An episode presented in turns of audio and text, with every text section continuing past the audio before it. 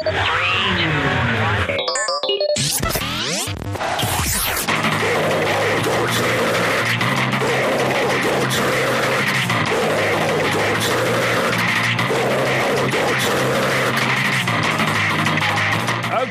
Vulgar Tech episode two. Cheers.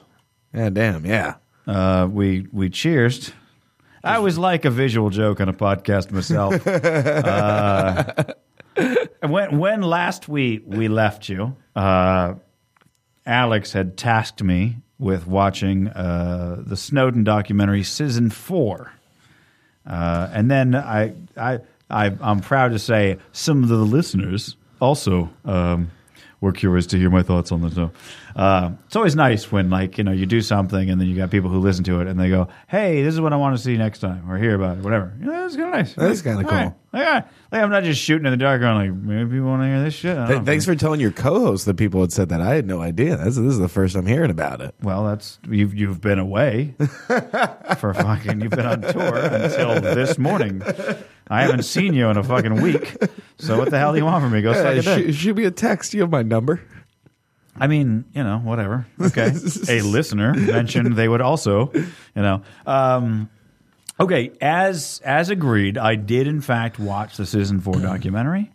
I have a lot of thoughts on it, and uh, probably the first half of the show is going to just be a discussion about that documentary. If you haven't seen it, um, I'm tr- I'm going to try and not be too political about it because I do want to talk about the technology of it a lot. Like I, I know that there's a lot of Well, people uh, have a gonna, different. I do yeah. want. I, we're going to go over the political side. Yeah. I've done some research. I have answers for that as well. Um, but if if you at home you have not seen it, you know, torrent the fucking thing. If you, I mean, it's a tech show. You should know how to torrent by now. If you don't, I mean, listen, you got a friend with An Dish HBO TV, Go Direct TV, or Time Warner Cable, or Comcast, or Cox, or like a thousand other cable packages on the planet Earth. Just be like, hey, could you just like type in your password real quick uh, on a HBO Go? HBO actually does not care uh, if you do that. Or you know, in fucking two weeks. Um, it'll be available on the Apple TV for fifteen dollars a month. Now that Yeah. might seem a bit pricey, but I gotta say, if you go Hulu Plus, Netflix, and HBO Go for thirty-two dollars a month, which is the total cost of all that. What do you? What do you? Did, Oh, keep sorry. my water bottle up here. It was I'm- tipping over. I got it. It's cool. Uh, for thirty-two dollars a month, you're essentially getting like a giant Netflix archive, of course. Uh, many TV shows, like a year after the fact. Yes, admittedly.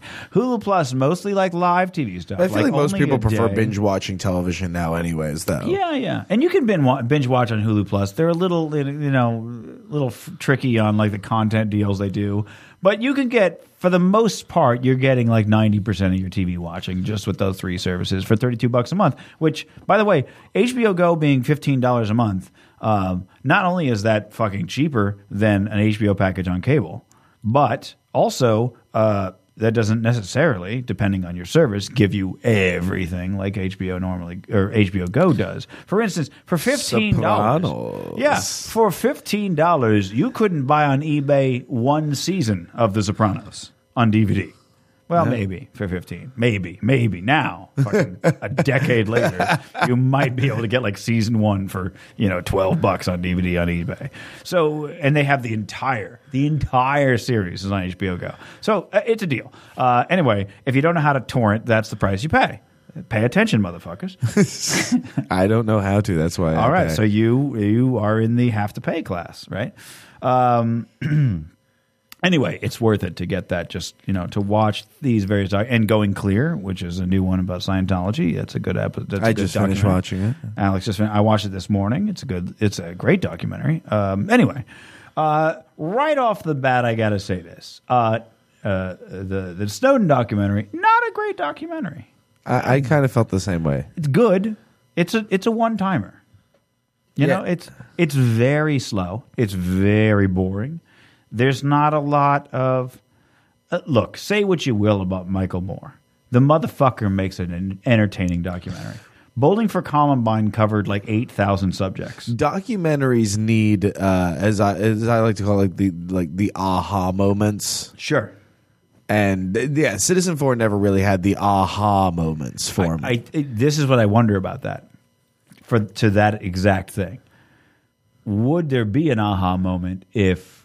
Well, that's the thing. That's what fucks up the documentary because if you were watching the documentary and had no idea who Edward Snowden was, it would be really shitty. It would be terrible because you're waiting for like a half an hour before he even tells you what he's doing, what he does, what he's revealing, why he's on a documentary. Yeah. It's like a half hour before he even reveals anything. He just basically comes off like a paranoid nerd for fa- a half an hour. But you, it's sort of understood that you know who he is and what he's doing. Yeah, no, if you're watching this documentary and you don't know who Edward Snowden is, you shouldn't be watching this documentary. Right. It's kind of it, Which makes it a kind of a shit documentary well, And, that that's sense. well, I mean, it's the same thing. It's because it's funny you bring up uh, Michael Moore because I always. I, I, the, my same problem with Michael Moore documentaries is the same problem actually that I had with Citizen Four, which is that you cannot make a, you cannot properly make a documentary, in my opinion, from a biased point of view you have to if you want to properly make a documentary you have to at least uh, approach it from an objective point of view now you might as a filmmaker because of things shown to you become objectified but and become biased but uh, g- that was the whole thing was going into this these people said edward snowden went to these people who were making Right. this documentary to make this documentary basically Yes. Yes. Uh, I don't. I don't actually personally. This is just me, maybe, but I just think that to me, and maybe this is how other people feel. I have no idea, but I I feel like today the modern documentary, especially, is um, biased yeah. Well, it's it's it's the same. It's basically I'm I'm I'm making a normal movie, which is all biased, right? It's like I want to tell a story, and I want to show a point of view you don't otherwise see, but it's grounded in reality as opposed to entirely fictional or uh, mostly fictional. That's the that's what I look for in a documentary. Is that I go okay, I'm going to get some facts. You know what I mean? I don't care if there's a bias. Like that's actually fine with me.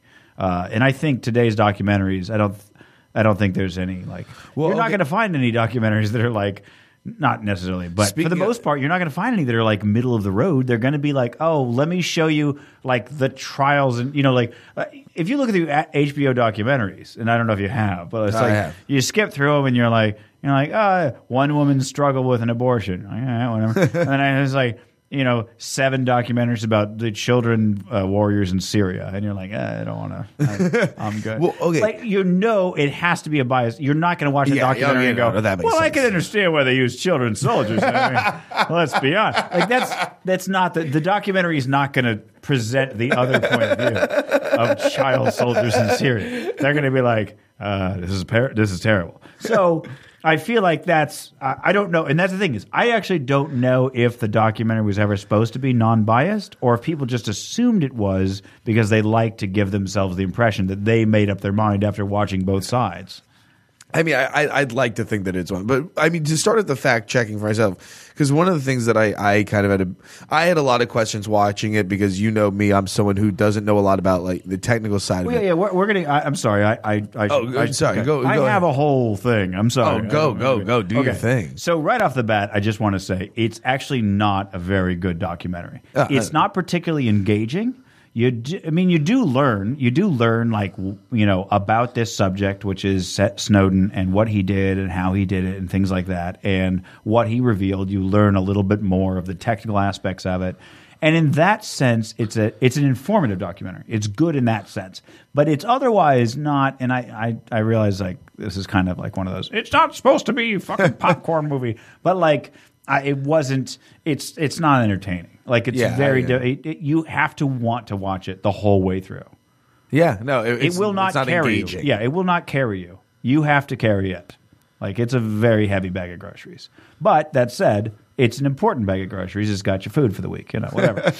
so, right off the bat, uh, the I'm, I'm going in, in. This is the order I'm going to go in. Start off. I'm going to start off. I'm going to talk about his nerdy ways and where he's very mu- much a nerd, and some of his paranoia, and where I'm like, all right, dude, calm down. then I'm going to get into the patriotism and hero status that he's been given, and we'll we'll have a bit you know of discussion about that. I've got a lot of notes on that. Then I'm going to get into the technical facts and some math I've done on his on his technical facts and sort of ream him a little bit for that.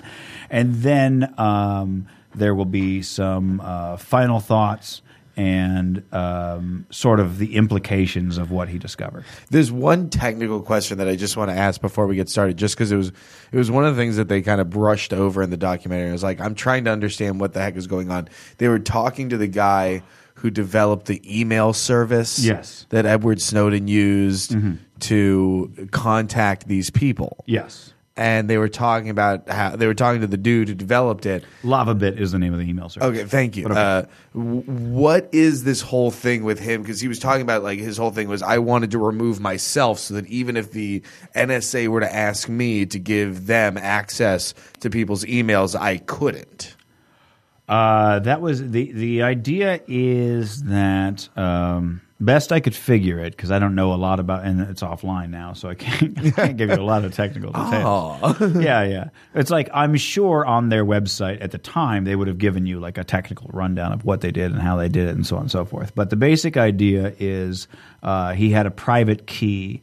Um, and with that key, he could generate these extremely long series of, of numbers. That's usually called a hash, um, and it's it's a it's a it's an encoded string that would take um, if you don't have the key, and the key itself is is, is sometimes individual. yeah, but the, the key itself is sometimes what's called 256 bit, which just means they have it has 256 bits of information into it, which is on the order of just if you if you just wanted to decode a 256 bit key and all you had was what they call a dictionary attack, a list of words or, or letters and numbers and things like this, and you're like, I'm going to figure out this fucking thing.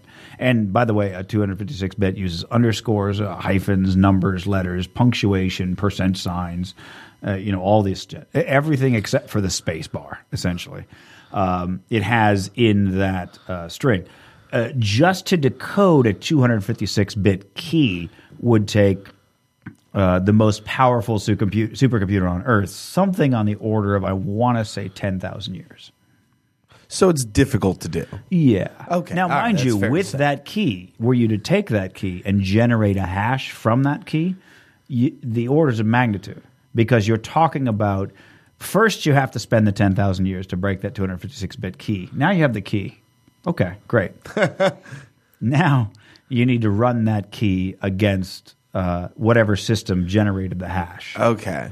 and so, so figure out how the hell it came to that hash. So the idea, so it, uh, I guess I- I'm trying to put it in uh, in layman's terms that uh, uh, in, I can understand. Okay. Oh, when- they did the uh, the steroid testing years ago in baseball, one of the things they were like, "We're not going to bust you Yeah, people yeah. for We, it." we talked about this in Yeah. that. It Is is it- not. This is actually not that because all Name his, and key on one side, uh, key and test results on the other side. Unless you have both, you can't get the full message.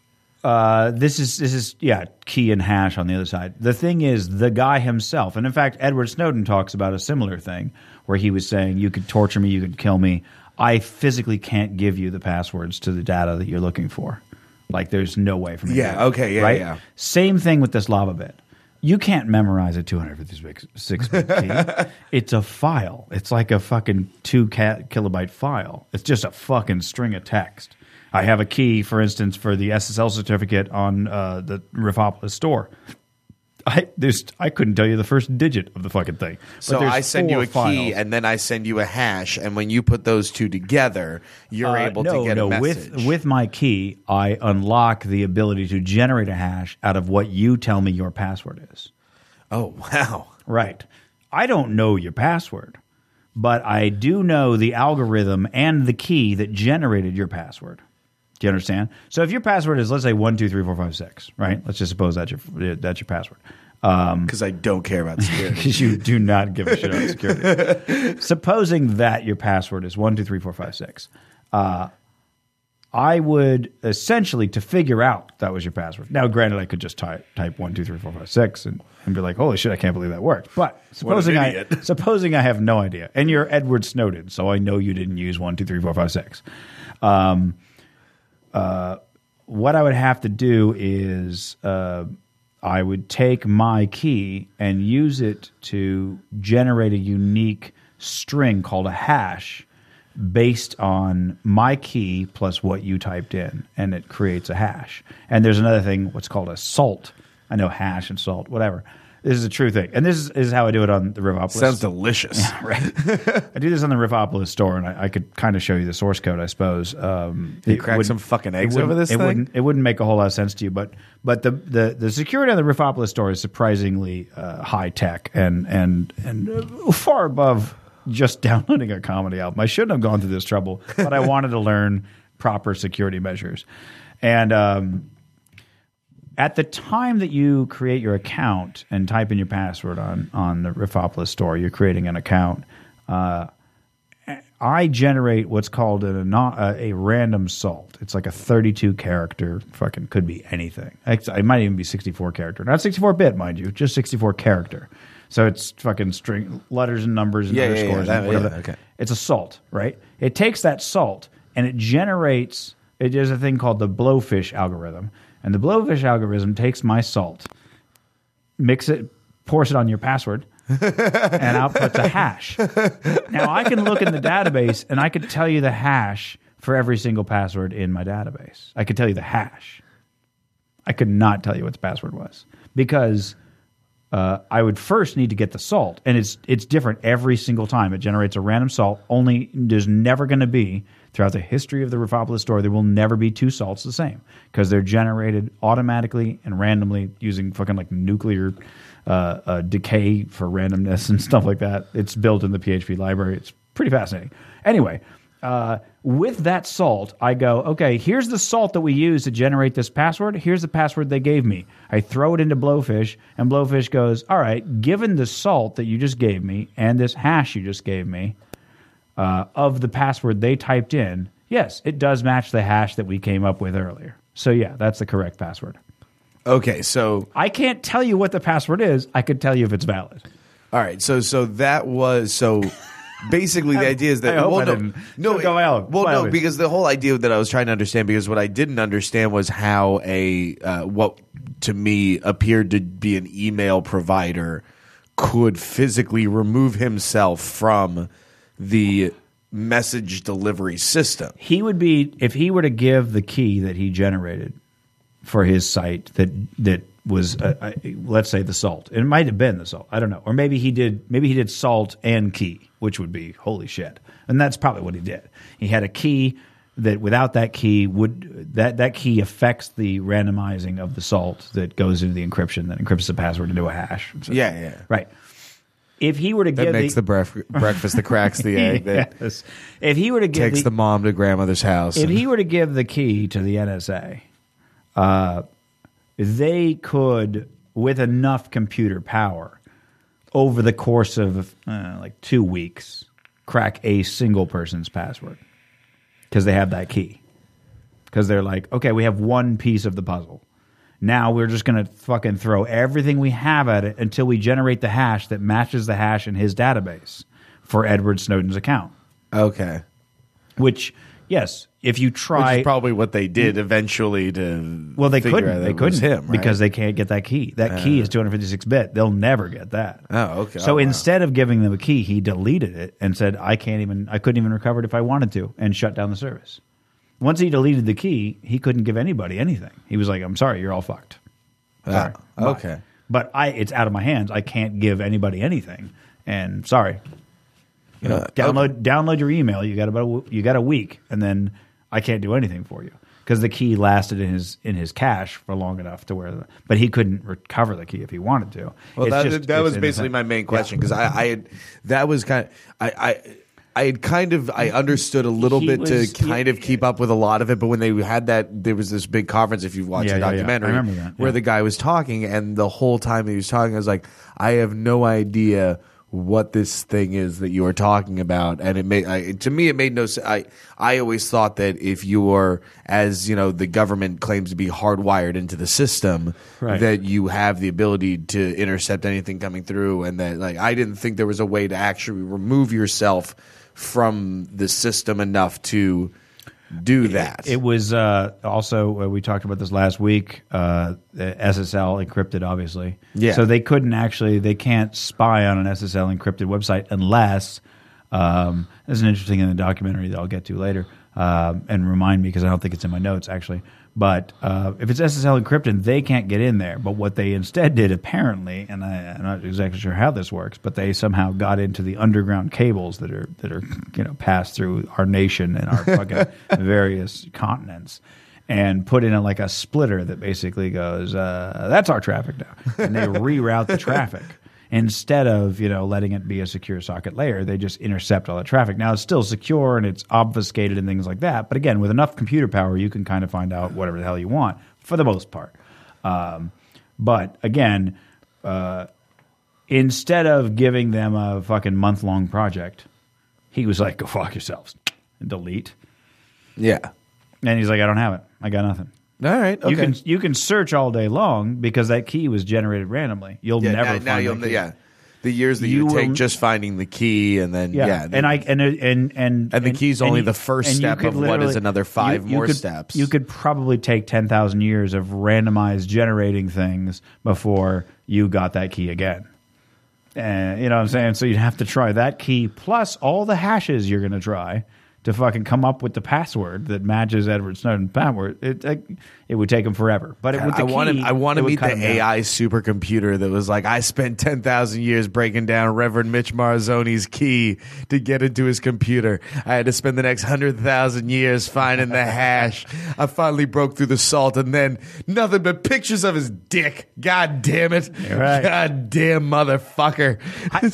and that's the thing is that that you know, and it- this is kind of in the documentary, but it's it's really it's it's been a discussion. I mean, I talk about it later in my notes, but it's kind of a discussion of like how our world has changed in, in so far as privacy. Like, you know, it's not uncommon these days for a company to tell you how they do their security.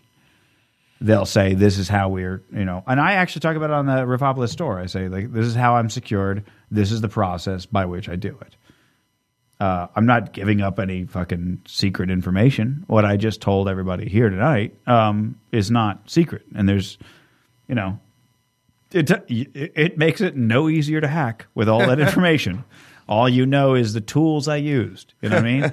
If i showed you a fucking armoire and i was like yeah i use a screwdriver a router and a, a skill saw you couldn't build a fucking armoire. You'd be like uh, oh uh, uh, okay like with some wood well, I, and, I uh, certainly, I certainly see where the screws went. yeah, yeah, stuff like that. I'm like, no, actually, I use my fist for that. Like, ah, damn it, you know, Son of a whatever. bitch. Eh, that would be the analogy for it. Okay, so first and foremost, the thing that struck me about Edward Snowden in the documentary, and I've seen interviews with him since, and and it feels like he's changed and matured. I tell you, once you hit thirty, man, everything changes.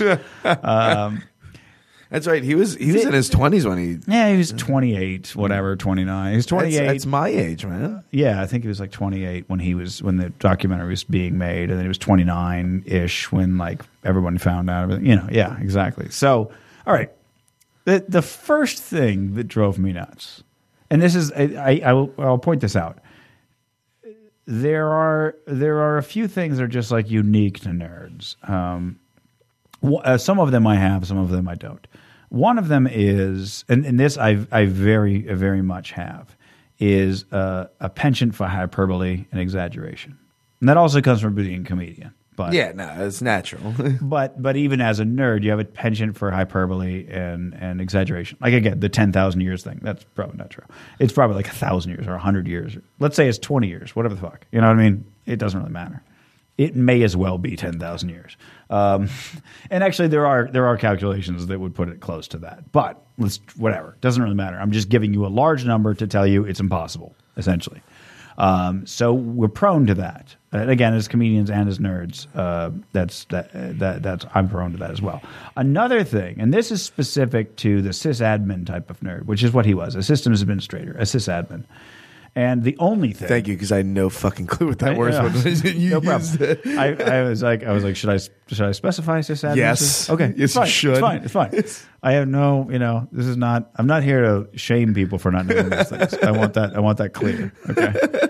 I do not. I, I, I try not to. I don't think I've shamed uh, no, I shame myself. More No, that's fine. I'm just I'm just making sure, like in general, because I don't like to be like. Yes, no, that's "What, fine. know what that Shame yourself all you want. Do Yeah, your yeah, penance. yeah. Whip yourself in the back a few times. Go go flagellate yourself. By the way, it's I always thought that flagellate was a weird way to say whipping yourself because it sounds way filthier than that. Oh, self-flagellation. You're like, what are you? Are you shitting on your own head? Like, I it no, sounds no, like I'm Dutch whipping myself. yourself. Yeah, self-flagellating. Anyway, did you know that to fard? F A R D means to put put on makeup. I had, a, I had an English I had an English teacher in middle school that every time a girl would put on makeup in class, she'd like stop farting, and they'd be like, "What?" And she was like, "Look at you over there farting," you know. Anyway, Wow, what a It's the only terrible way time- to shame a middle school. I know child. a middle school girl, no less, who's like, "Oh, didn't do anything." You know, yeah, yeah, yeah. I'm trying to be That is pretty. the last bathroom joke you'll hear on this show. All right, that's the only time I'll say something even close to On the vulgar to the, to the F A R T word. Okay. Um, so you're oh, talking about yeah, systems sysadmins, yeah. and this is the only thing that the movie Hackers got right is that the head sysadmin in that film. Uh, his password was like God, or maybe his screen name was God, or something like that. Sysadmins have an inflated, almost messianic complex about uh, what they do, and kind of for good reason. Because when all shit hits the fan, and I have clients, you know, when I make websites, I have clients that like, I'm like, your server's down. Who's your server admin? And they're like, oh, that's uh, Steve. I'm gonna have to. I think he's sleeping. And I'm like, well, your server's down, so I can't do anything. You're gonna have to get a hold of him. And they're like, really? It's down? Oh God! And they'll call Steve at four o'clock in the morning, and he's the only one who can fix it. Blah blah. blah. You know what I mean? Yeah, It's like man. sometimes I can, but if I don't have the access, I can't do shit for you. So just by giving the dude access, he's got a messianic complex. He's like, ah, I'm the Messiah. I'm the Jesus. I'm the, I'm the God of your of everything you own. You know what I mean? And so there's this like inflated sense of of self and an inflated sense of or your of your Well, he talks about he had. It wasn't even a top uh, level security clearance. It was just like he had access to everything because he had access to the system. Right. Which that part, yes, that's just factual. I'm talking about the parts, and I'll get to him in a second. He he does a thing that sysadmins do, where it's like, I'm very important in in kind of the world. Like I I I, I mean a lot. Like I'm worth a lot by the fact that I'm the only one who can do this thing. It gives you this you know complex where like I'm the guy. You know what I mean? So right off the bat, very early on, want this fucking website up? you, you need me. I'm your fucking guy right here. You want your fucking? I will fucking. Uh, he very early on. I'm just picturing Edward Snowden as Tony Soprano right now. No, It's I, I got you. If you want your fucking website, stay online. You fucking all right. So uh, very early on, we're talking the first like 15 minutes or 20 minutes of the fucking thing. He's sitting there in the hotel room, and uh, they hear the the buzzer go off of the alarm test. Before, by the way, before he has said anything of consequence to either of these guys. Yeah. He's still And just he this dude who's been a ra- who's been sending just- weird emails. He's a fucking weird white dude in a Hong Kong hotel room, and he goes, "I wonder if they're listening to us through the phone." And he unplugs the phone. and He goes, "That's the other thing. These VoIP phones, people don't realize they can be triggered to listen to you, and they can record whatever you're saying in the room." I should have thought of that earlier. And you're like, "All right, don't give me that horseshit." you you're you're you're using disposable SD cards to transfer information and using a guy's root level password to generate blowfish level hashes and salts so that you can decrypt documents that you made with your own key and put a blanket over your head to write those fucking passwords so that you can decrypt documents that you encrypted yourself That's that right. no He one put a could blanket fucking over his I'll get to that in a moment. You went through these fucking extreme security measures, yet you're going to sit there and tell me these VoIP phones can be hacked, thinking now that they're hacked, and then you think to unplug it when that very phone a minute and a half prior rang and people asked for your name, and you were like, nah, it's not him, and hung up. Fuck you. That's just, you're just being weird. You're just, you're just, you, an inflated sense of self comes from the fact that it's like no one gives a shit who you are right now. You're on leave from work. No one in the world, except for the people in that room, knows that you're in Hong Kong. They're the only people in the world that know you're in that room, and no one in the world knows that they're in that room, and no one in that room even knows what you're about to tell them. So there's no reason that somebody be listening to you or fucking faking a, a fire alarm so that they could they could make Yeah, it was you great. He calls downstairs like, uh, so yeah, we're having fire drills. yeah, and he plugs the phone back in to do that. it's like it's a fire drill. I mean, I realize you know whatever, but it's China. Like they're gonna what what. Like The air is practically on no fire No part of there. that makes any goddamn sense because no one even knows who he is, cares who he is, knows he's there, cares he's there, knows what he's going to reveal, cares what he's going to reveal. No one in that room knows it. No one in the world except for him knows what he's about to say. So that's an inflated sysadmin thing where it's like, oh man, they're after me. And it's also this uh, hyperbole and this exaggeration. I've done this, I've had this with like, and this is a kind of a nerd thing when I've been like in meetings and there'd be these nerds who like, there'd be one guy who like knows a bunch of shit, but maybe he doesn't know a lot of shit, but he convinced another guy he knew a lot of shit. So he tells that guy like all this stuff. And then I show up to the meeting and that other guy implicitly trusts everything this dude's saying. And I'm like, that's bullshit. But Although you're you- fighting now you say against all two that, people. and you know, I, I know I come down. I'll get to where I come down on this later, but it's like, I mean, it was in some ways a little bit th- from the time that things started getting leaked to the time that it appeared, at least, that the NSA knew. Or at least had zeroed in on who they were pretty sure the leak was, because he was saying, "Oh yeah, they're at my, they're at my wife's house or at my girlfriend's house." We'll talk about that later, but You know, that's pretty easy. I yeah. mean, they were able to zero in on who was doing it pretty quickly.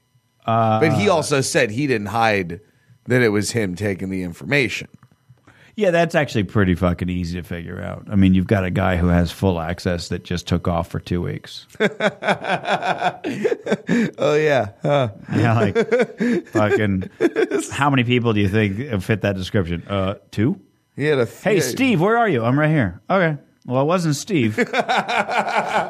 Hey, hey, has anyone seen Ed? I saw him walking out. He was sweating a lot and clutching yeah. onto a thumb drive. Can we can we call him on a cell phone? No, he's got a burner. It's disconnected. Oh, well, I guess any idea know where, where he's at? I have no idea. he said Well, something this- about Hong Kong. exactly. Like that's pretty fucking easy. Um, uh, so it's it's it's that kind of it's it's that sort of self-important paranoia. Like again, there was a part where the other interviewer, the other reporter came in and was like, "Can they do that?" And the uh, the first reporter from the Guardian, who'd been with Edward Snowden for a few days or a few hours, whatever it was, he knew known him first or talked to him first, was like, "Oh man, the stuff he's going to tell you is going to blow your mind. Like you're going to be paranoid about everything." I've been in those meetings where it's like the guy who knows a bunch of information talk to the guy who knows nothing, and then I show up knowing something, and I'm fighting against two motherfuckers that are on the same team of this dude's a genius. And I'm like, God damn it. And they use this hyperbole and they're like, I'm I, I remember I recall as a side kind of thing, I recall or uh, I was I was dating a woman, it was like my girlfriend at the time. I dated her for like three and a half years. I don't know why I was making it sound like flippant, but this was like a big deal. It was like my longest relationship of my life. We almost got married for fuck's sake. But um, I was at uh, a uh, family party and I met one of her cousins. She was Mexican, so there's like a thousand of them. Uh, one of one of her cousins who made websites for uh, for car dealerships, and actually, no, he didn't make the websites. I think he was just a photographer or something like that. Some I don't remember what the fuck it was. Something like that, where he was involved in making of car dealership websites, which I have now in my life done, but at the time I had not. And he made the claim to me that no Lamborghini is sold in California without him getting a call so that he can take a photo of it. And I'm like, that's absolutely not true. That's 100% not true. There's no fucking way that's true. Absolutely 100 unequivocally not true. And he tried to throw all this bullshit lingo at me and I was like, I know what that means and that's not what that means.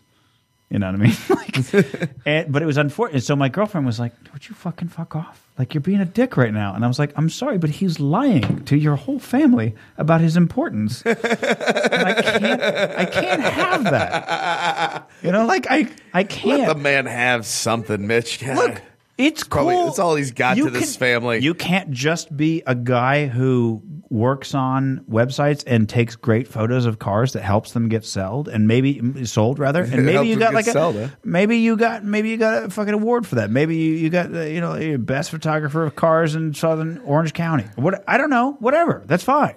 But like, don't give me this fucking. Don't go. Don't climb to the top of the building and tell me it's yours when all you've ever done is walk into the lobby for an interview. You know what I'm saying? Like this is I can't take that level of Yeah, hyperbole. that's fair, You know what I'm that's fair, saying? that's fair. So it kind of reminded me of that conversation where it's like, ugh, I would be so uncomfortable. If I was that other journalist, I'd be like, would you guys stop fucking being dicks for a minute? Like, can we talk about fucking reality? Like, I would ask the most critical goddamn questions. I wish I would have been one of those journalists, but, uh, you know, whatever. He wouldn't have trusted me, you know, whatever. Uh, there's another part where he like when he's he's transferring shit to his laptop, he lifts up the laptop and looks at it sideways, and I'm like, "What? Really?" like I know what you're doing. I've done it a million times myself. You're going, "There's something I was going to say or do right now, and I can't think of what it was, but I can't make them think that I have no idea what I like. I, I just forgot a like I forgot a very important step of the process. What's my password again? Yeah, yeah, like God whatever damn it might be. Like maybe I'm waiting for something to download, and so I have, to, like, I have to like go onto my secure Dropbox and find the password that I wrote down earlier, or whatever it is.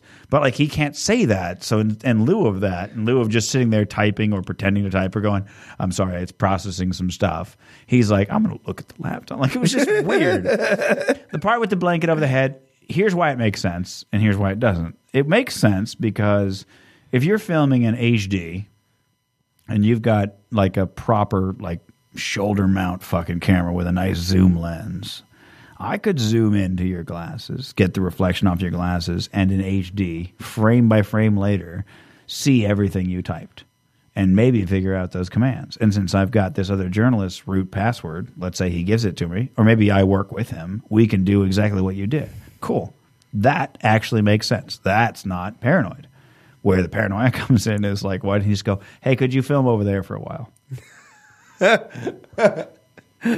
you don't need to sweat under a fucking red blanket for five minutes. Well, he claimed it was you know visual. If there were cameras in the room too? Well, there was. It was The the, cam- fucking the documentary filmmaker had That a he called to be Yeah, yeah. there to- The, the one, the you mean the camera that he asked There to might- show up and there- film him doing there everything? might be cameras in this room. Yeah, guess what? Uh, this isn't goddamn CSI. which which has those things zoom in on the guy's at- retina and there's a there's an image of a dude and let's check his footprint and his fingerprint from the retina scan like fuck you there's I, there's no camera in that hotel room that he would not be able to see that could zoom in and get perfect crystal clear clarity on the glasses and also yeah, you'd have to get the root password from the the one guy you know, you still have to. No matter what you do, you'd still need that root password from the fucking journalist. So, uh, you know, whatever.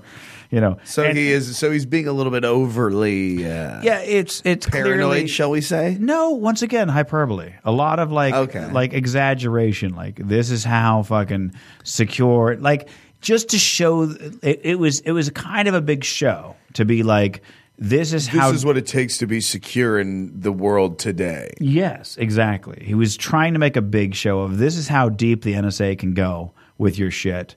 So uh, what I will do is make a big show of it to prove that, like, oh, it takes a lot. Like, it, it, takes extreme measures to hide from them. But it, it, doesn't. But you know, whatever. So okay, that that all out of the way. That shit was just fucking annoying. But that's just some funny. Now, let's talk about the, the patriotism and hero status. Uh, when I when I watching the documentary and doing research later, he uh, what he released was not like the name of anybody. He didn't look, give locations of troops. He didn't Yeah. talk about operations the government was underway with. What he essentially what he published were the equivalent of marketing PDFs and PowerPoints. They're the kind of things you'd show in a meeting to convince a company or a government or an entity to purchase your product. You'd be like, look at all the cool shit it can do. And you'd brag about its capabilities. You'd exaggerate, of course. Yeah. You'd exaggerate and brag about its capabilities in a PowerPoint file or PDF or things like that. That's what he published. But didn't he? Al- he also said, uh, and maybe you can clarify. He said that he was mass grabbing files because it sounded like he even said he's like, "There's some stuff in here you guys shouldn't look at." Like maybe there was some stuff in there that they shouldn't be have been allowed to look at, but he was on mass grabbing files. There were files he was able to grab sample. Well, I wouldn't say sample, but he were, was able to grab, say, like a chunk of metadata here and a chunk of metadata there. I mean, he could have grabbed a lot more, but he gave it over to the journalist. This is in, in to his credit. I'm defending the man right now.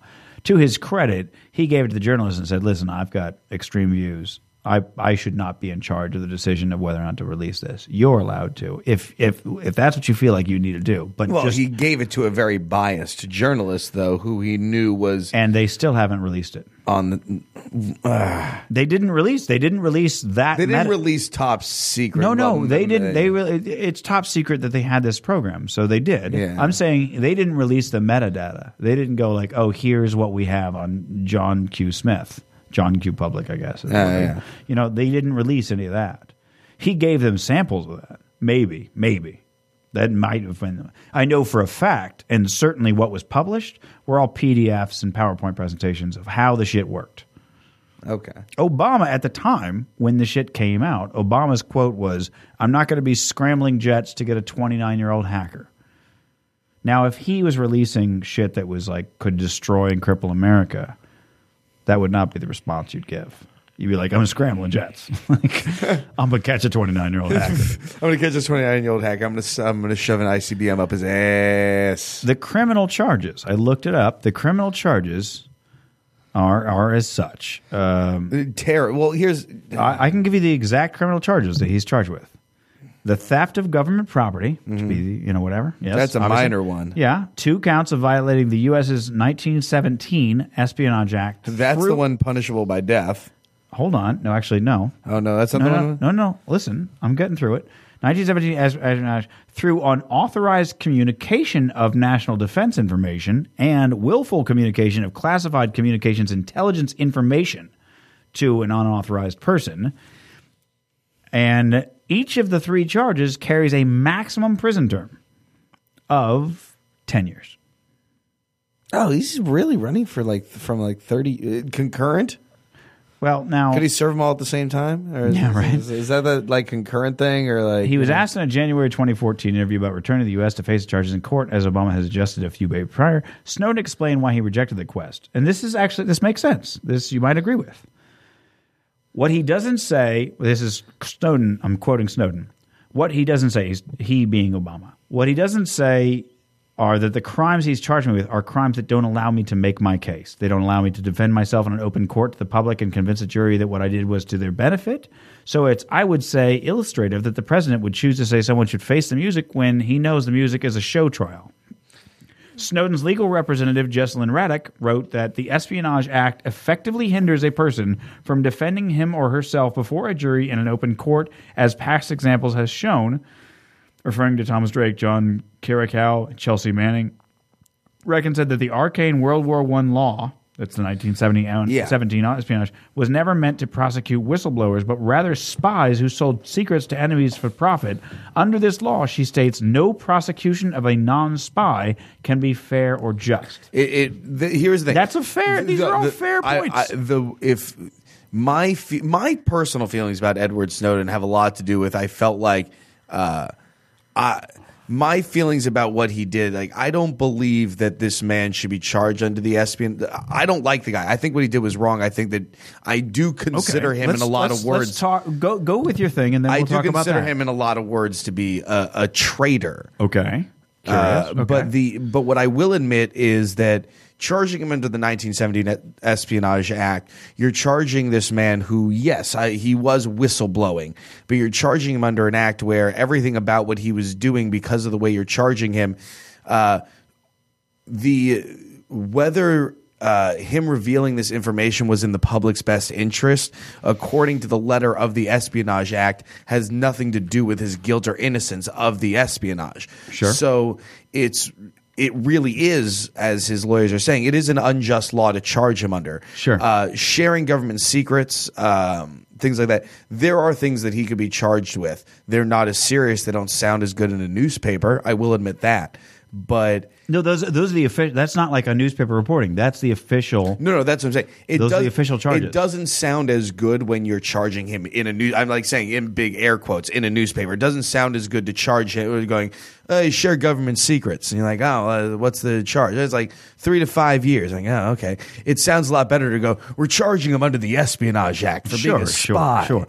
Well, here- this is the part that, out of curiosity, because I don't feel like you give enough opinions on this show.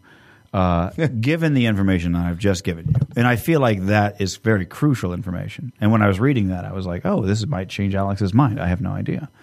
Uh, given the information I've just given you, you are still on the he should have just done his fucking job and shut the hell up. You'd prefer not to know about this than what he did.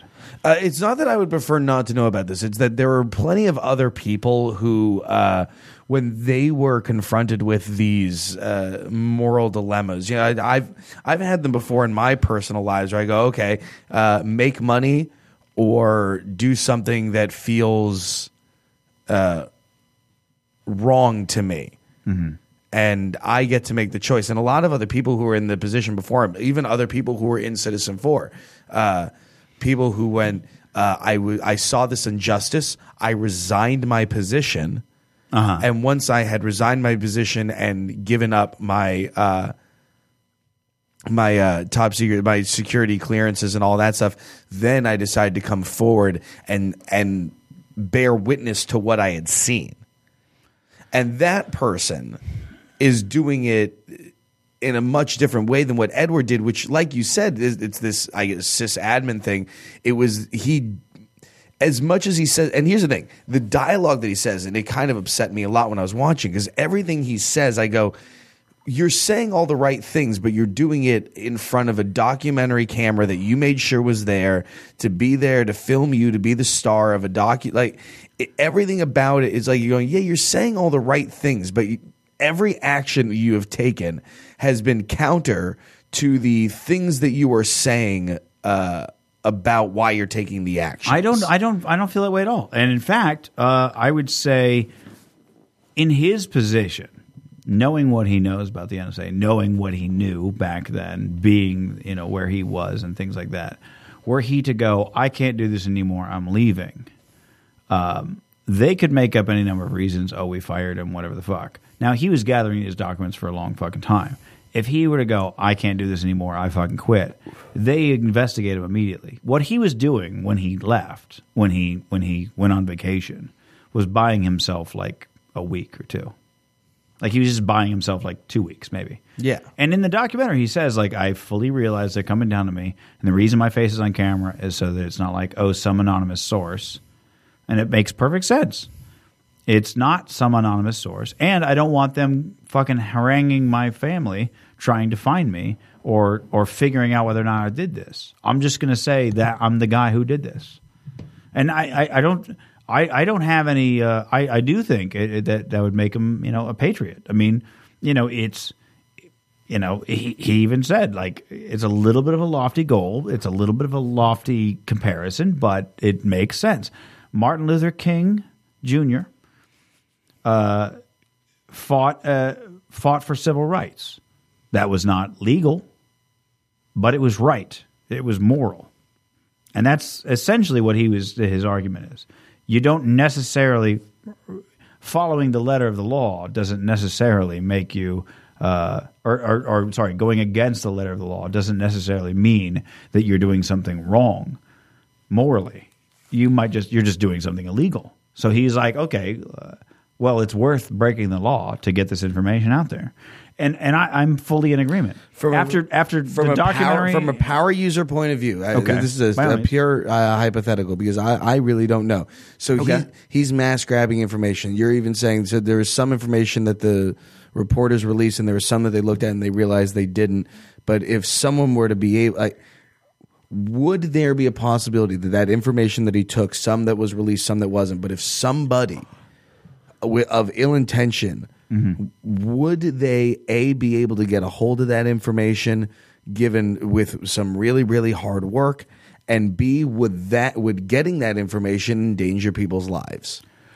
I, I uh, all I can say is almost definitely not. because it hasn't fucking happened. That's if if the if the concern is for that information, and uh, given that we know the exact organizations he went to to release this information, you you damn well know that you could find it if you worked there and you had ill intentions and no one's done anything with it. And in fact, he says he said in the Brian Williams interview, and and not because he said it, but because I've done the research.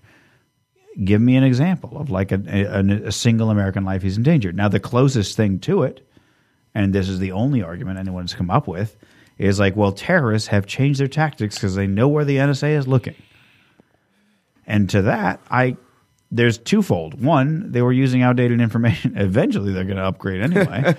uh, and two, I feel like it kind of comes down to the I I might not agree with what you say, but I'll defend your right to say it in a sense. Not so much, you know, First Amendment life law. I'm merely saying that in a, in a sense, uh, if it, I don't think it's worth risking everyone in America's or certainly the world, but definitely we're just talking about America here. It's not worth risking the privacy of every fucking American. If you had to ballpark it, what was Edward Snowden making a year? Million five.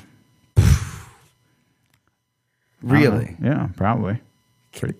So at a million five a year, they're giving him the highest security level clearance and now, mind you, uh, it's just by virtue of the fact that he had. By virtue of the fact that he controls the server. I, I understand that it's not like yeah. you're going, hey, we trust you. It's just like he controls the server. So yeah. It, it is what it is. Yeah. But with all of that being said, it's going, you were handed a responsibility. And with that responsibility, I'm sure a contract signed saying, with this access. Are you, suspe- are you suggesting that it's too low or too high? I think the penalty that's trying to be incurred on him is too high. No, no, I, no. I'm saying the, the, the amount that he's paid. Are you suggesting that's too high or too too low? Oh, I I, I mean I I know I just I I, I think that's actually. I think I actually think it's about right. right. It might. It might actually be considerably higher. It might be. It might be like. It might be eight hundred thousand. Maybe he made a year or something like that. He was making good money. I mean, the motherfucker's making. Although he did live in an apartment, so maybe it's more like five hundred k. Frankly,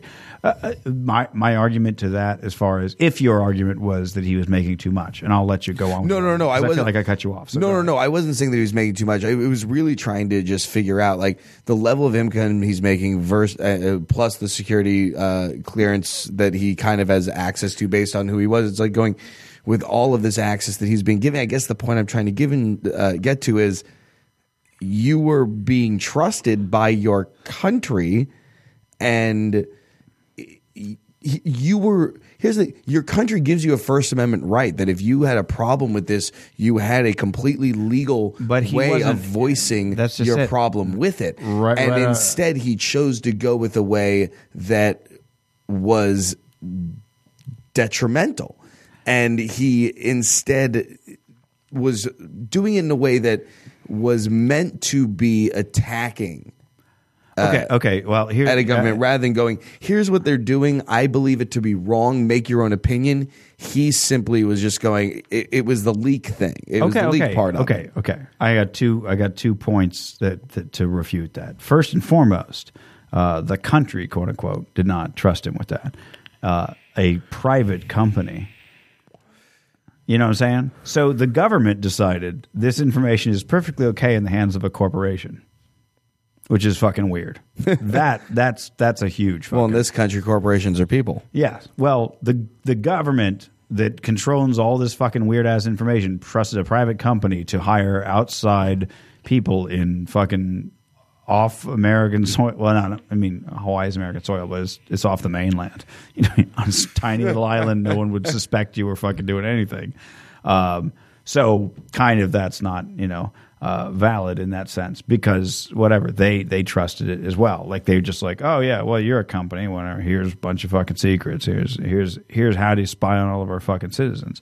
Um, I'm trying to remember the other fucking point. Um, because you brought up something else now. Um, uh, uh, you were you were talking about um, the trusting of the government. Uh, yeah, how much he was being paid, and uh, okay. Oh, oh, oh, yeah. Okay. Uh, as as a point of analogy, um, and if people don't know this, you you should know this. If uh, I can fix personally any software problem I have on every computer I've ever owned, I, I if I if I can't solve it, I'll find a way. Like I'll, I'll Google for days to find a software problem and fix it. Whatever the fuck, I got unlimited time to fix that. Hardware problems, not so much. One time I had um, I had a Power Mac uh, G4 that I had literally the week before the uh, warranty expired.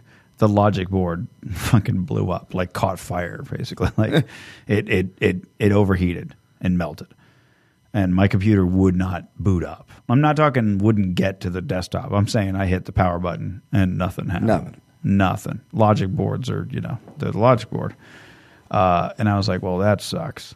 And I took it to a computer repair store, yanked all of my fucking hard drives out. And the guy goes, well, I can't really, uh, you know, I mean, like, I can't fix your computer if it ain't going to boot up. And I was like, no, you get me to show, if you hit the power button and it shows you insert system disk, give me a call. I'll fix it from there.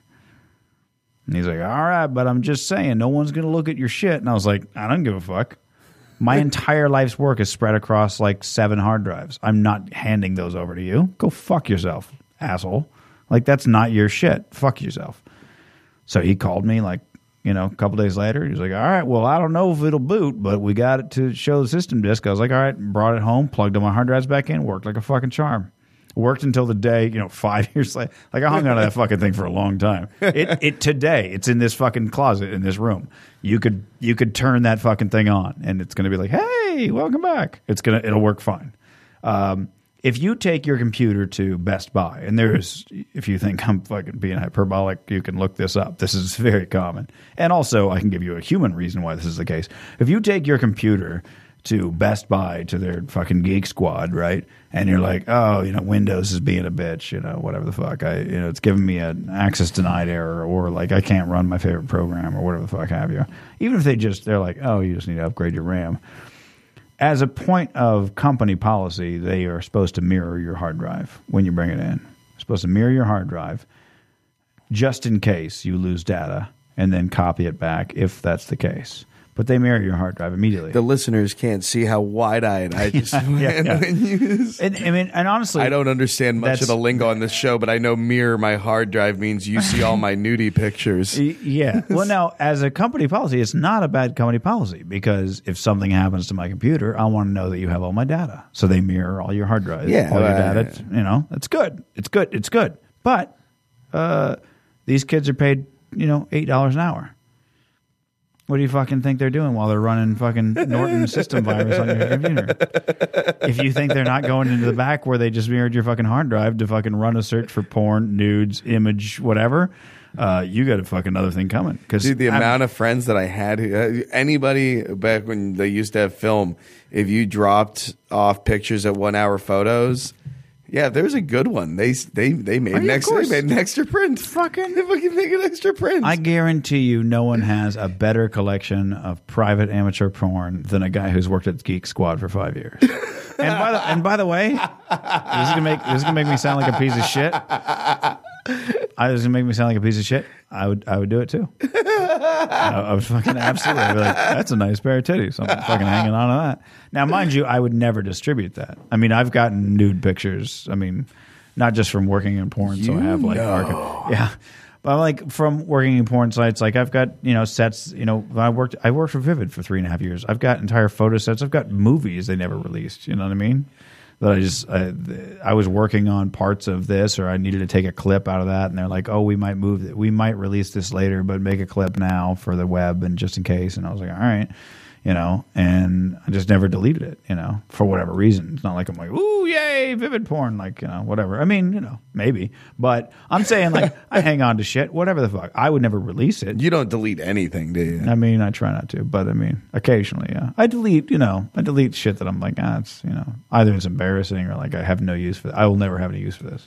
Spam, of course. I delete. But you seem to actually come down that Edward Snowden is a bit of a patriot, though. It seems. At Oh no, absolutely. In fact, I, I would absolutely put him in the Patriot status. Yes, with without with unequivocally yes, because I think what he did. Why would it have been less if he had done it after resigning his position?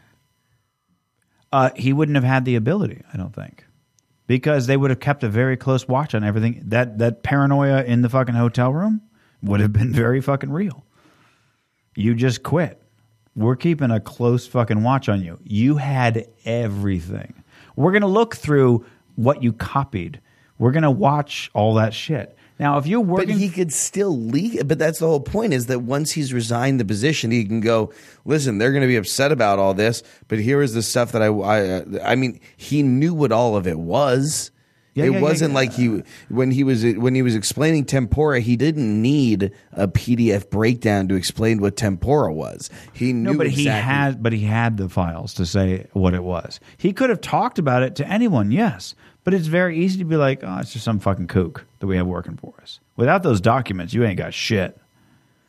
Without without technical documentation from the companies that made the fucking software and for the programmers that made the software and and explaining how it works, you got shit. Well, you're a t- you're a tech guy. Did he really? Did he say anything in there that you didn't think was actually? Uh, yes, theoretical absolutely. or absolutely, possible? Absolutely, I, I and and that that's in the technical data section. The last thing I will say uh, in regards to his patriotism is that it has actually had a had a great effect on like consumer devices. I'll, I'll read. I'll quote this from the New York Times. Uh, in September 2014, the New York Times credited Apple Incorporated's update of iOS 8, and I'm not. This is not about Apple, but I'm just just so happened they were the first ones to do it. Go ahead, suck Apple's dick. All right. Yeah, suck which encrypts apple dick. which encrypts all data inside of it, as demonstrating how Snowden's impact had begun to work its way into consumer products. His revelations at the Times not only killed recent efforts to expand the law, but also made nations around the world suspicious that every piece of American hardware and software, from phones to servers made by Cisco Systems, have back doors for American intelligence and law enforcement. As its CEO Tim Cook explained, Apple sells devices to people, which distinguishes Apple from companies that make a profit from collecting and selling users' personal data to advertisers. The Times situated this development with a post Snowden era in which Apple would no longer comply with NSA and law enforcement requests for user data, instead, maintaining that Apple doesn't possess the key to unlock the data on your phone. Yeah, keep talking about that back door. where Your wipe apples come off your All lip, you right, son all of a right, bitch. of- you know, I wish you wouldn't.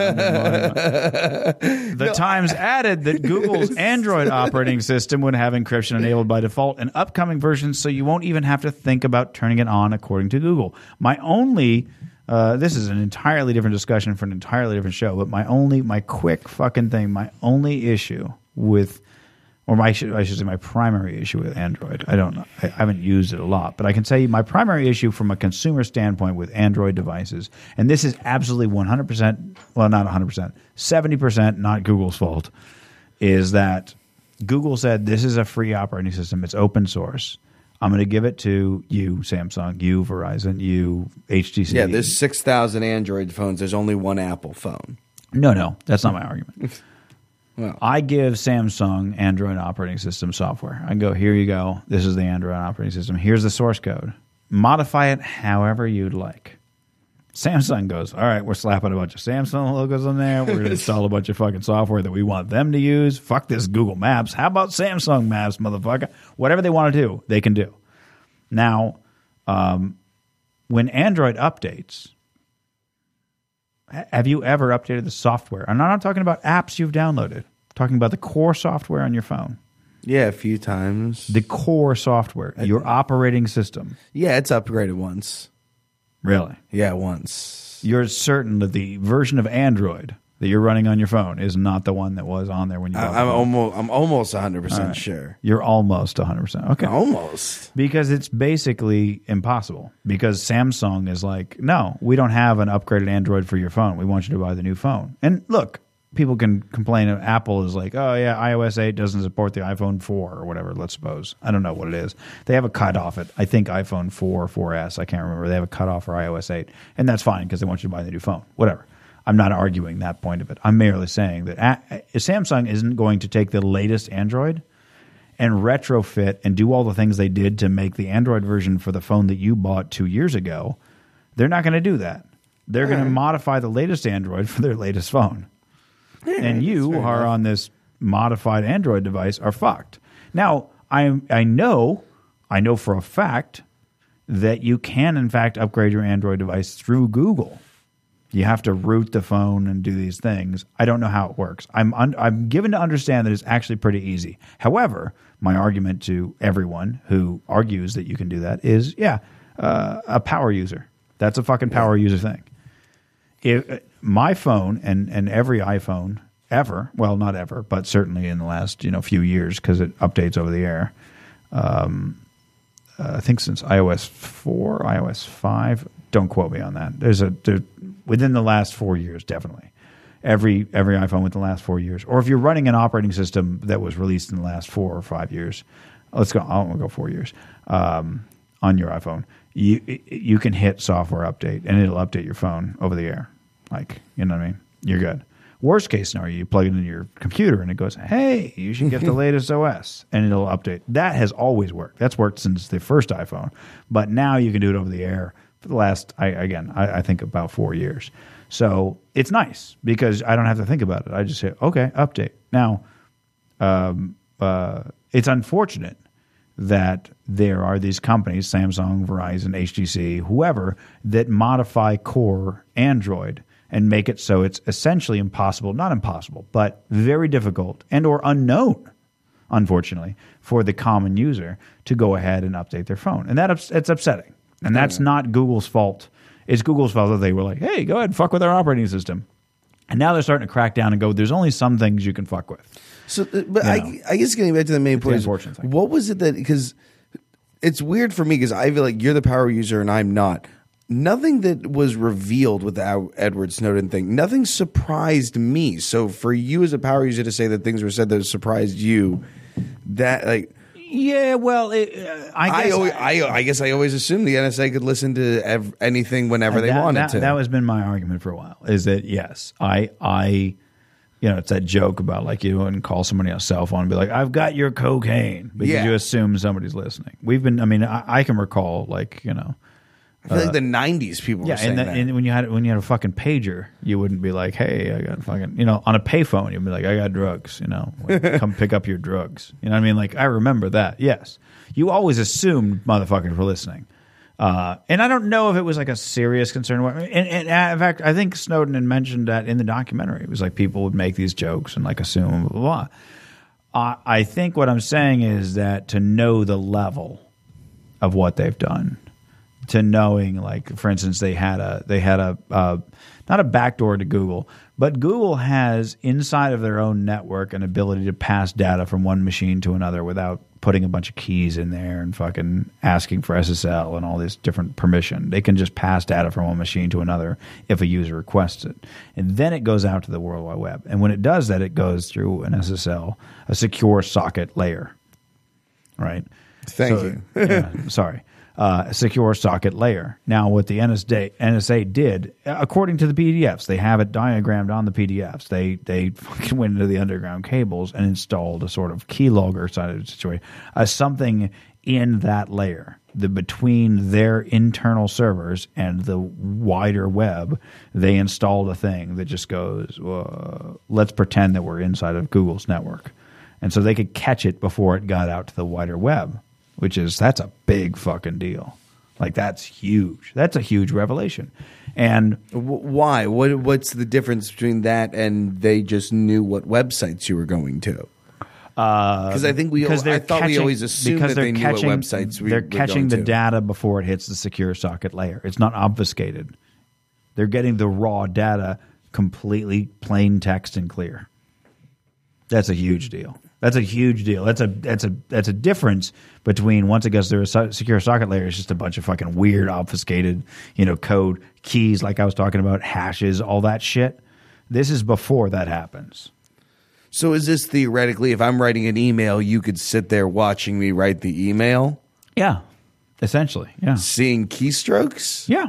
Well, uh, in some cases, in Google's case, yes, because Google, you know, saves your drafts automatically when you're writing an email in Gmail, for instance, it'll save your draft.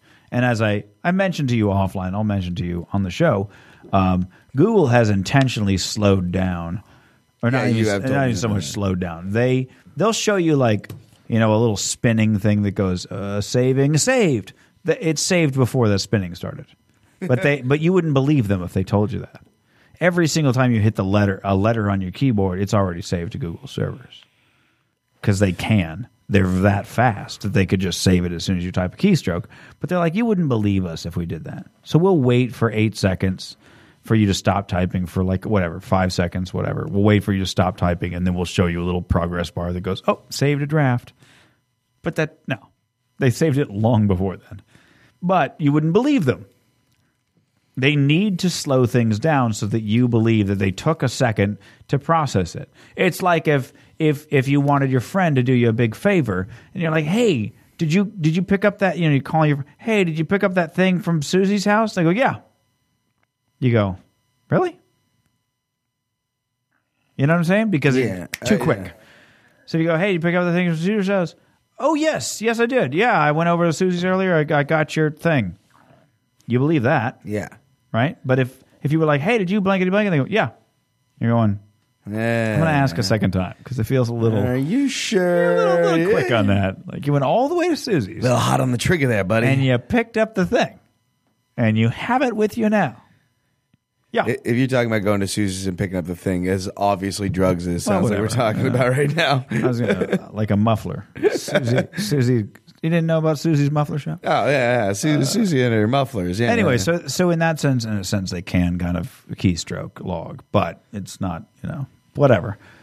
To whatever so, extent. So they're well that you know that was always my because you you and me have had the conversation about collecting metadata versus raw data. Right, right. And the metadata stuff, I'll get to that in a moment. Hold on. This is actually the moment. I'm getting into that. I'm at the, the arguing of technical facts. Oh, good. Oh, I'm excited. All right. He says in the documentary, and, and I and I have a screenshot. Maybe I'll add it to the to the list of links on the episode. But I have a screenshot with closed caption where he specifically says they have when they when he says a device, he says we have a device. There are twenty of the devices. He has a dev- they have a device that logs metadata and, and actually does a full what's good- what they call quote unquote full take. It's all data that they can possibly collect. Meta and raw. Yes. So for It's- people who don't know, so metadata would just be uh, somebody called somebody and full from this place at this time for right. this duration And of full- time. Yeah, full data is, and this is what they said, and Yeah. this is who they called, and this is the phone number, and this is yeah, all that you know, and this is where they were when they made the call, et cetera, et cetera. Uh, he says each of these devices gathers 125 gigabytes. He's very clear on that 125 gigabytes per second. That's what he says. And they said, How many devices? He said, Well, this was in fiscal year 2011 that he said 125 gigabytes. He said at the end of fiscal year 2011, we could gather we gathered 125 gigabytes of information per second. He said, "Well, how many devices?" And he said, "Well, it's been a, it's been two years, and they grow rapidly. Uh, at the time, there was about 15. Right now, there's at least 20. So I'm going to go with 20. Right, 125 gigabytes a second. I've done some math on this. 125 gigabytes a second in one day is 14 million gigabytes, which, by the way, if you're curious to know what that means, up above gigabyte, for anybody at home, let me just give you a quick rundown when you hear megabytes and kilobytes and terabytes and shit like that. Here's a quick rundown. Write this down if you'd like. There's a byte. Well, there's a bit. Sorry. There's a bit. There are eight bits to a byte. There are a thousand bytes in a kilobyte. Hence Yeah, kilo, kilo. right? There are a thousand kilobytes in a megabyte. There are 1,000 megabytes in a gigabyte. There are 1,000 gigabytes to a terabyte. There are 1,000 terabytes to a, Come on. I think it's exabyte. Hold on. I, God damn. No. Yeah, wait, listen. No, my power user You not getting my power terms. Come Hold on, on. hold on, hold Not on. knowing above a terabyte. Come on. No, I know above a terabyte. I don't remember what's next. So hold on. Come on, man. Hold on. Petabyte is No, no, no. Petabyte is um, is is actually a. I think petabyte is not the next one up. Oh no, it is. Shit, I should have fucking. known. Ah, see? I Okay, said it sorry. first on the show. I show. know. Let it be known, Vulgar Tech. All right, all right. Yes, Alex I'm sorry. First a one thousand saying terabytes. petabyte. A thousand terabytes is a petabyte. A thousand petabytes is an exabyte. A thousand exabytes is a zettabyte. A thousand zettabytes is a yottabyte. Okay? What's a thousand yottabytes? Uh, more information than, the uni- than, than all of the cosmos could ever contain. I'm gonna thank assume. you, Neil. Yeah, right? Um, a yottabyte is all of the data throughout all of the cosmos for all time. 10 to the power of 10 to the power of 100. you are, in fact, star stuff. You are made of billions and billions of minuscule atoms floating through a vast and changing cosmos. There we go. You, you are my- supernova jizzing all over That's my yourself. Carl Sagan for you. All right. Uh, so for yeah, so 14 million gigabytes, which is by by extension, um, uh, 14,000 terabytes, which makes 14 petabytes. 14 petabytes per day. If we're talking 125 gigabytes a second, which is what he said Yeah. right? 14 petabytes a day. To give you an idea of what that means, and this is this is the fun blow your mind shit. Just pretending for a moment, for just while I get through this list of fucking math I did, pretending he was being truthful, pretending that they're gathering 125 gigabytes a second. Well, I find it interesting that you call him a patriot and then you're questioning how truthful he is. No, no, no. Well, I, I'll get to that in a moment. Um, because it's he, he, you won't listen. Yeah, if I it's get it. not, Sensa- yeah, it has you to be know, I'm not saying he's flawless. just saying he did a good thing. Okay, every single photo and video ever in the history of Facebook that has been uploaded to Facebook combined, combined how much would you estimate every single photo and video that has ever been uploaded to fa- Facebook combined how much data on a petabyte scale do you think that is A petabyte? no 400 of them God, Yeah. what? yeah yeah 400 petabytes every single thing Dude, that is a lot of bullshit selfies that we are Hmm. taking in this fucking world. If we have 400 you also have to understand that- goddamn petabytes, that is four zettabytes or yada. Is it zada? yeah, Okay, yeah, listen. God damn it. Well, I, was, I almost had it. I almost had it going. Damn it. you have to understand this about Facebook. Uh, like sixty percent of the planet is on Facebook. Like it's absurd, and like every single like every second of every day, there's something like fourteen thousand photos uploaded every second of the day, or it might even be more than that. It might be like hundred thousand. I don't remember. So like actually, that's not that surprising, but four hundred petabytes. Over the entire history of Facebook, every photo, every video from every fucking user, all of it combined, 400 petabytes if you're if like, you're gathering weeks. if you're yes if you're gathering 125 gigabytes a second you would fill up that 400 petabytes in uh, less than a month yes three weeks you're right god you with your la- math Yeah. I'm in Jewish. a in a single year that would be five exabytes meaning 5000 petabytes right google this is the part where it gets a little bit insane google has 2%, aka 150th of the world's storage. that, Google- That, that feels like a lot. Yes, 2% of the entire world's storage belongs to Google. They hold, guess, if you had to take a guess, how much data does Google combined hold? I'm gonna guess it's in like the couple of exabyte range. Just give me a number. It's Let- fine. let's let's say ten exabytes. Very close, 15. Ah, yes, yes, Oh, they're using 10 right now, if that helps. yes. Ah, I'm nailing it. Now, mind you, the NSA would cover that in three years with just one device. One device. Now, mind you, he said there were 20. Given that there were 20, they were all gathering 125 gigabytes a second. They would pull in per day 280 petabytes a day, 102 exabytes a year which essentially means that they would use the combined total of Google's entire storage in seven days. 6.8 days, in fact. They would use all of Google's storage in 6.8 days. Were that the case? Now, Well, I know this is gonna sound to, weird. to make it sound to like we're flip flopping. Hold on, hold on, oh, hold on. Sorry. The last data point to just sort of like let me give you an idea of how fucking absurd that is. Google's 15 exabytes, doing the math, 15 exabytes, and they hold 2% of the world's storage, right? If the, if the NSA was doing what they, what, 125 gigabytes a second across 20 devices, they would use 104% of the combined storage space in the entire planet Earth every year. 104%. Literally more storage space than exists on the planet Earth they would have to use to store this shit for a year.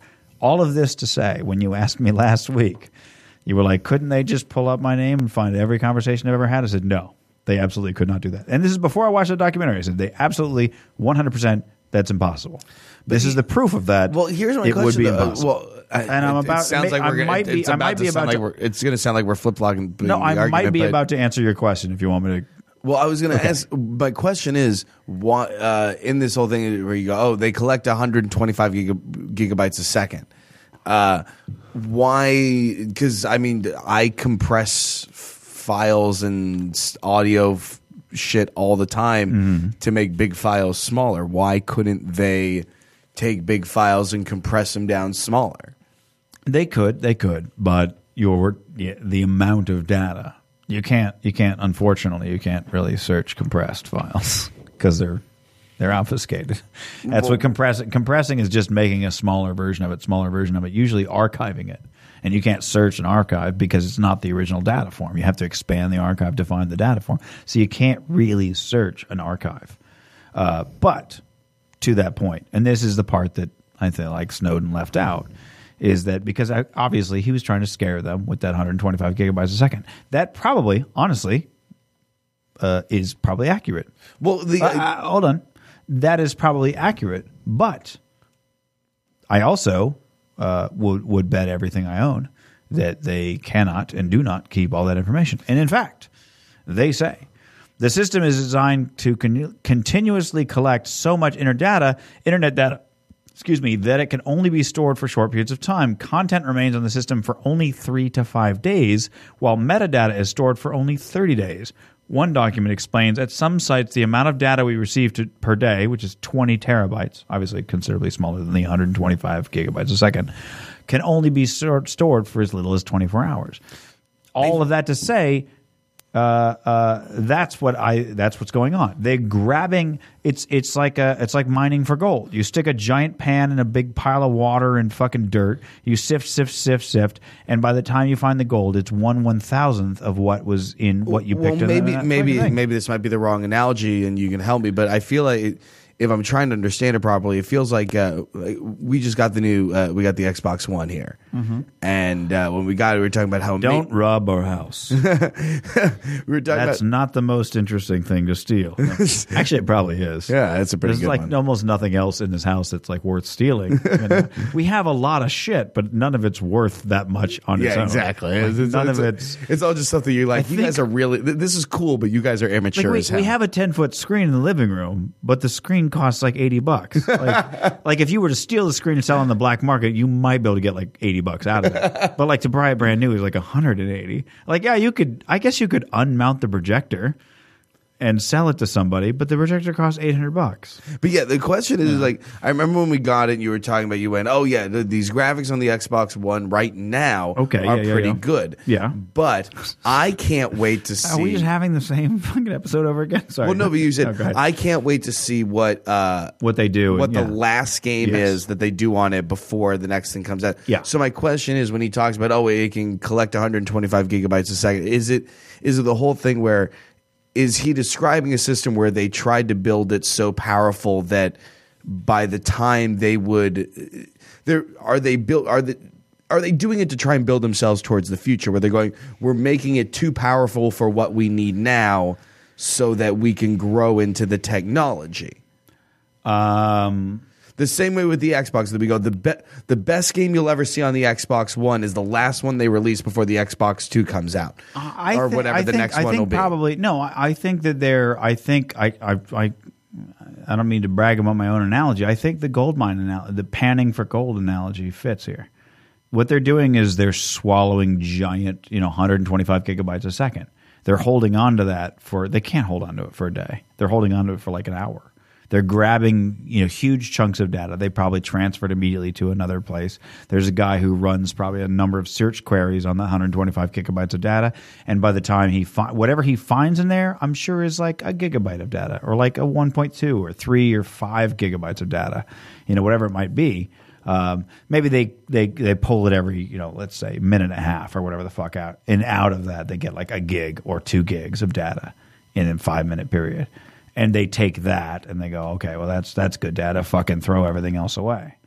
And and and I think that's what I'm. all- In fact, that's that that is what what they say that they're they're doing essentially. Well, I guess the reason I to that, they, my they- they- question- They, hold on to the metadata for 30 days. Ergo, they're they're not deleting the metadata. They're dr- deleting uh, the the full text data, the raw, all that shit. They're deleting a lot of that. And four or five days sounds actually extremely high.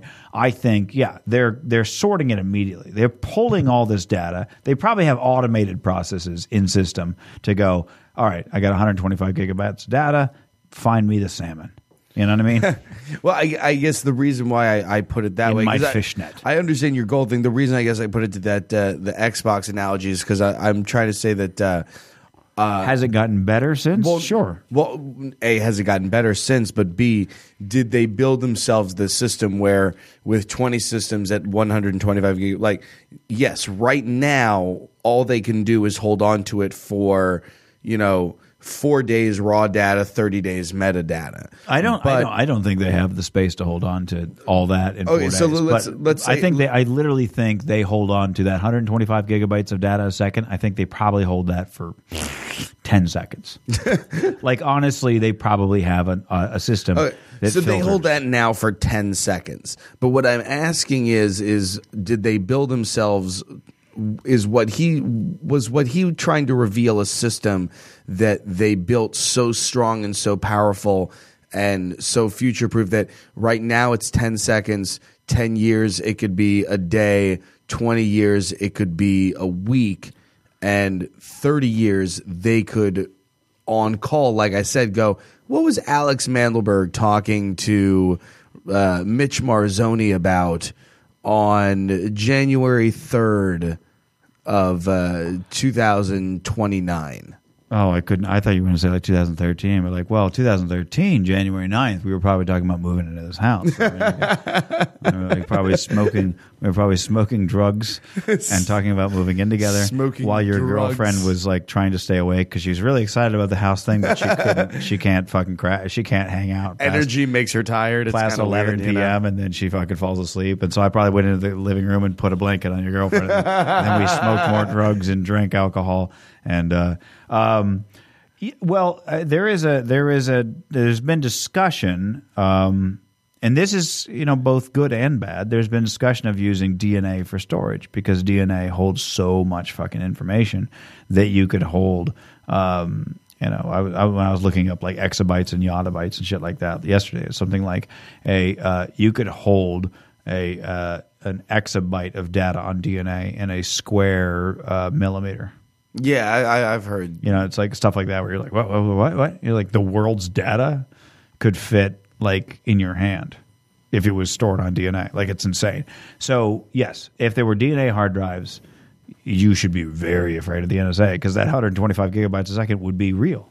That would be that would not be absurd if you had DNA, you know, based hard drives, but sh- they don't have. And I, I'm sure there's some conspiracy there as others like I know who has it, the fucking but like we would know, we would know if that were the case. Like it would. It, th- there's no way you could keep that a secret. There's just absolutely no way. It, it's it's so far out in the realm of not science fiction because it's possible, but it's so far out of the realm of like an actual like being able to work that like you wouldn't sell that to the government if you had that information. If you knew how to make a DNA hard drive, you would not sell that to the government. There's no way the government could give you the money that you could get from fucking telling the public, like, yeah, buy our DNA hard drive. You can store everything you've ever done from now until thousand years from now uh, on your pinky nail.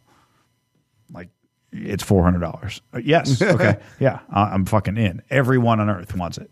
You know what I mean? Like, whatever. You know what I mean? It would be absurd. There, there's there's no company that wouldn't want that fucking data. And and the government doesn't have enough money to buy that. But I, but like I said, that is uh, so that yeah, that is my yeah, big in question. That, and that though. is in that sense, it is scary, and that brings us to the the last of my points: is that it is in fact still scary and far-reaching. It is a it is a frightening thing, and I'm, I I I know that I I will make fun of conspiracy theorists uh, constantly, and I try to keep a level head, and uh, and I'm still keeping a level head in this in this regard. Uh, I don't. It's not. Uh, it's not 125 gigabytes of data all the time, you know, every second, you know. But the the the fact is, the fact is that they definitely have done this.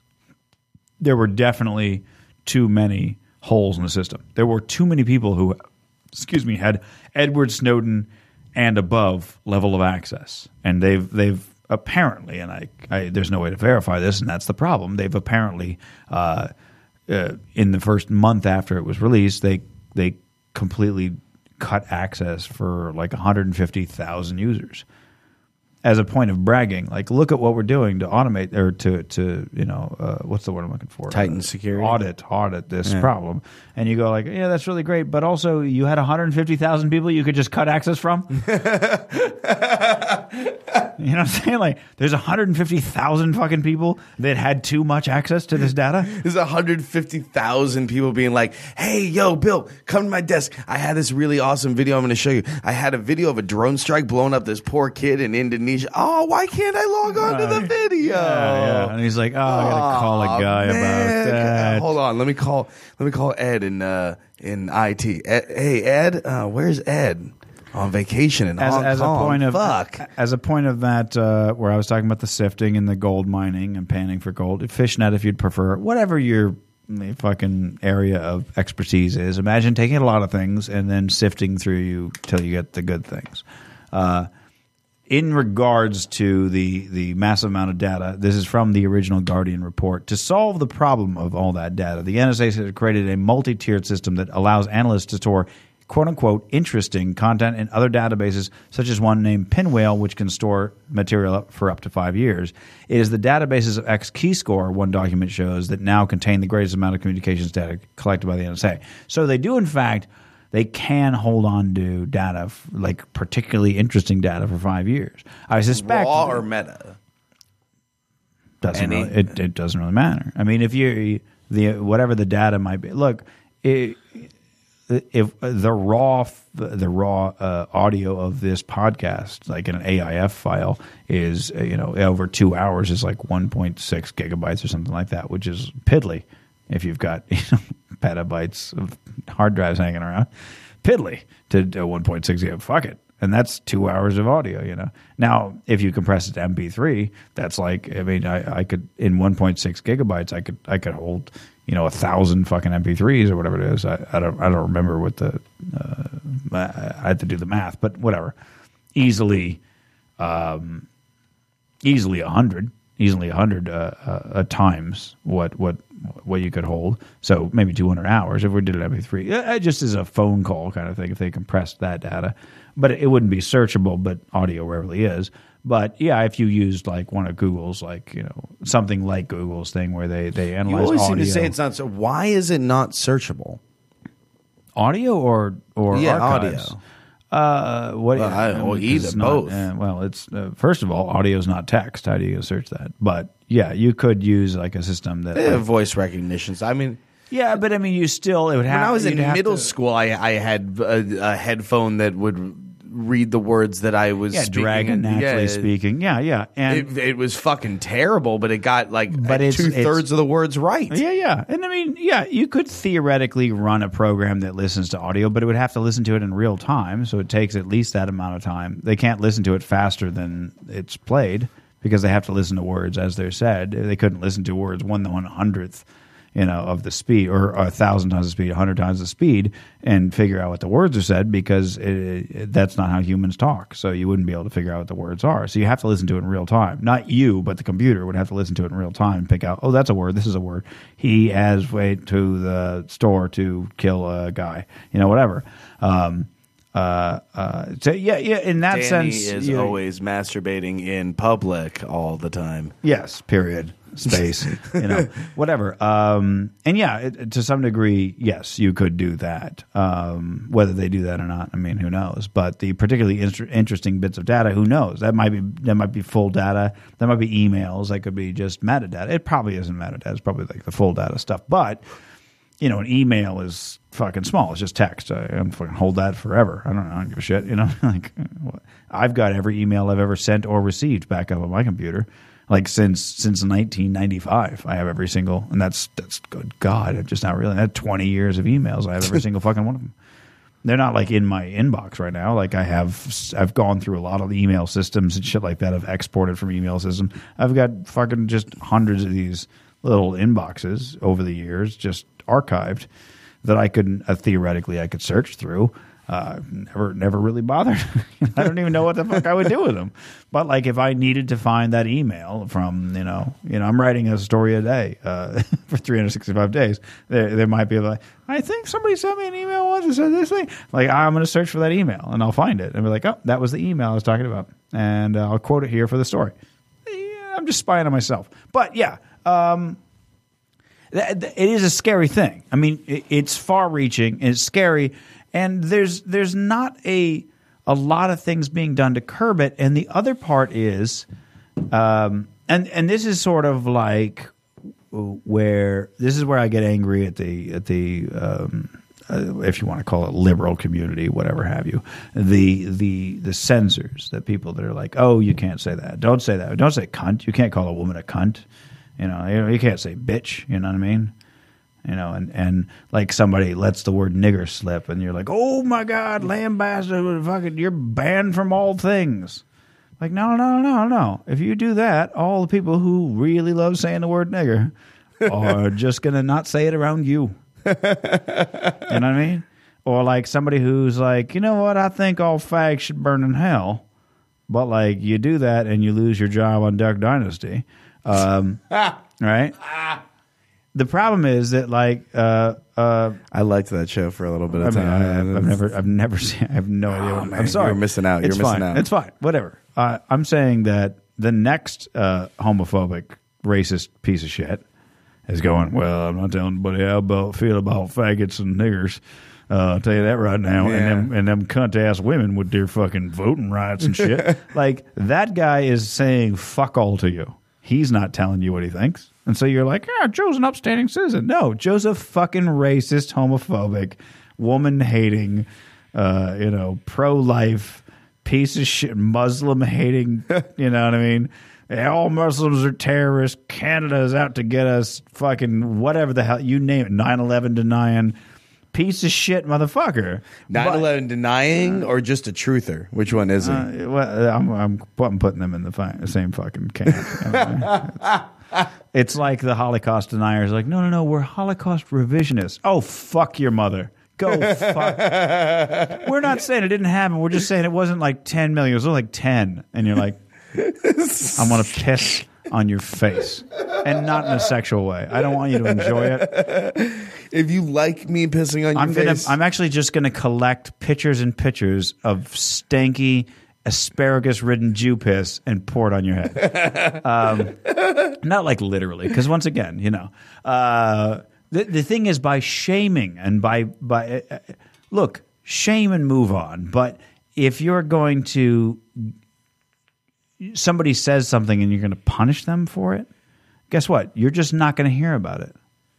You know, you're you're not going to know what somebody thinks anymore because they're like, "Well, I ain't saying nothing about the gays anymore." I'm, I'm just going to be like, "Well, marriage, I don't know. That ain't my hand." You know, whatever the government says. whoop I'm gonna go home and worship a Nazi flag while I jerk off. You know, whatever the hell. Um, you're never going to find that out because you, you this this person is uh, I was about to say this man, but just this person is now like afraid of and aware of the implications of those of those uh, uh, behaviors and those actions. Now, the reason I bring that up, the reason I even made that very strong and long analogy, is that the NSA has now been like publicly shamed and and and put on blast and and yelled at and screamed at and things like this.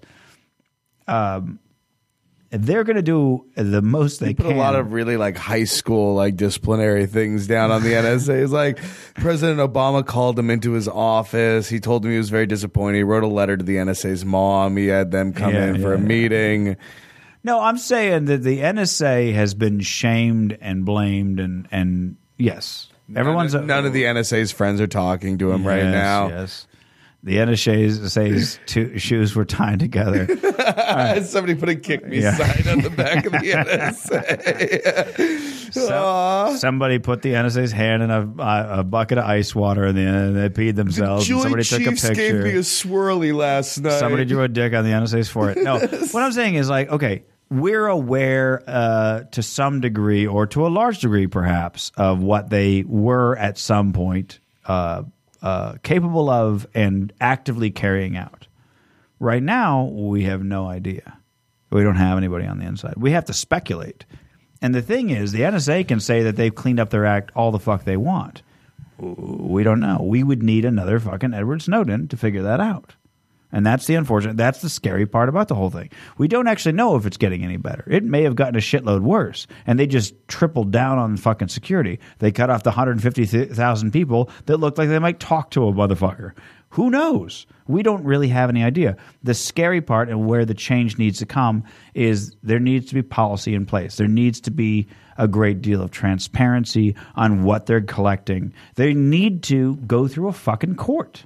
That's all there is to it. I need a fucking paper trail. You go through a court.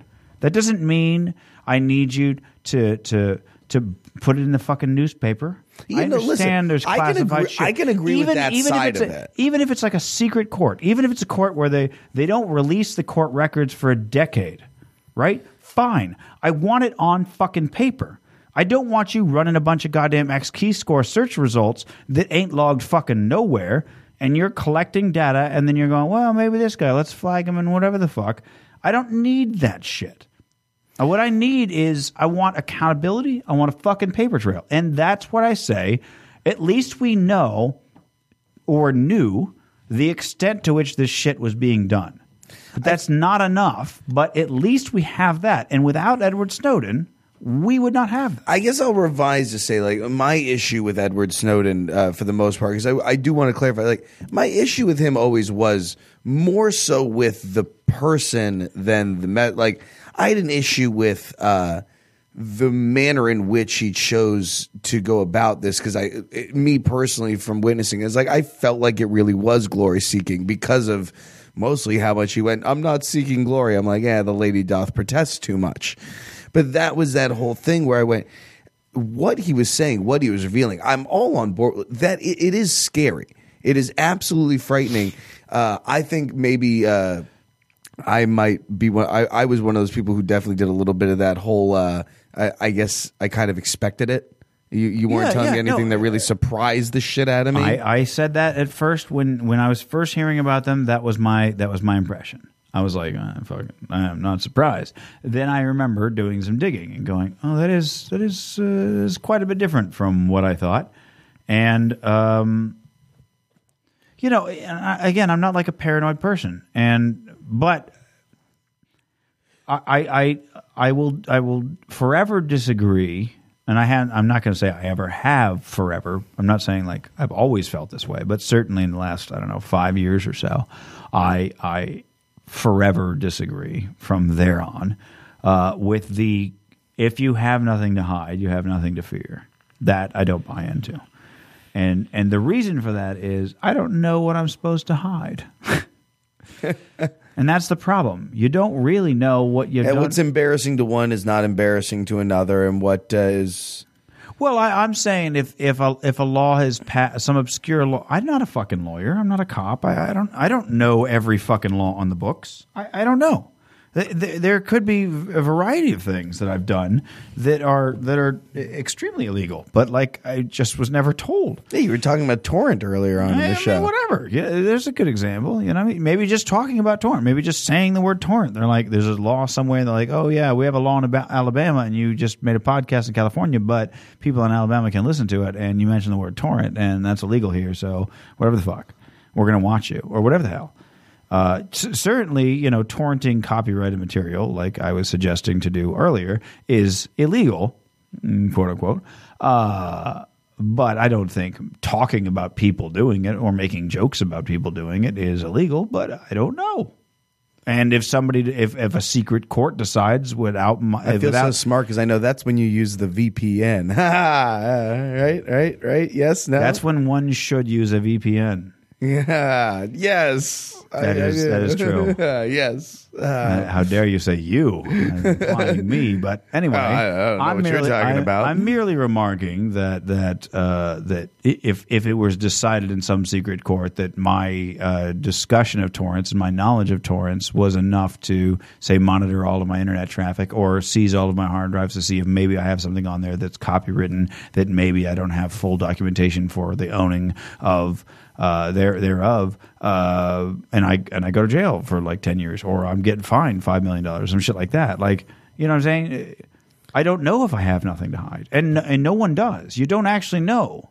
You don't. You don't really. Even if you're a lawyer, you don't really know what it is that you have to hide. So you kind of do have something to fear, and. uh and, and and it, it comes down to that. I mean, we've all broken laws, like you know, almost yeah, daily no, that, that, I you know minor laws those in there. certainly but whatever the hell it is you kind of need it's it's the same thing as as a parent you need to be you need to allow your children to fuck up you need to allow your children to be alone and get into some trouble so that you can teach them not to do that if you're if you're hovering over your child all of their life until they're fucking the day they move out of the house They, they haven't even touched their dick until they're 28 years old. yeah, guess what? That that guy is gonna fucking murder and rape everything in sight because he's been waiting 28 years to find out what all the fucking hype is about, and never had a chance to fucking experiment when it was safe and young, and he was just like, God "Ooh, damn it, I need to fuck something. Yeah, I don't care if it says yes or not. But like, I'm five years old, and I'm like, what's a vagina? And Susie's like, it's this, and she shows me, and I'm like, oh, poke with my finger, and she's like, hee hee, that feels funny, and we have a good time, and we're both five years old. Like, all right, whatever. Like the parents are going to come in and go, "Hey, you can't touch Susie's vagina." And you go, "Oh, I didn't know that." Thank okay. God you said Good you to- were five years old in this story. Yeah, I was saying, I was saying, did I not? Okay, I felt like I started off with you like, did. You you're did. five, Susie's five. Okay, whatever.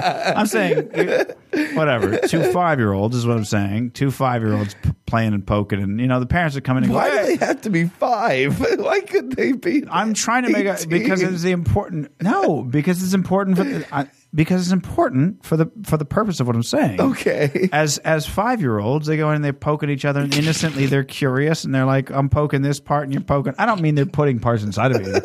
Just they're like, "Oh, what's this button do?" Whatever. If you're a parent and you walk in on that, you're gonna go, Susie, Jonathan, stop that right now, and you're gonna and you put your fucking hand, your finger down, you're gonna, not finger, oh, fist down. Listen, you're gonna yell at them, and you're gonna go, Don't say fist you down. listen.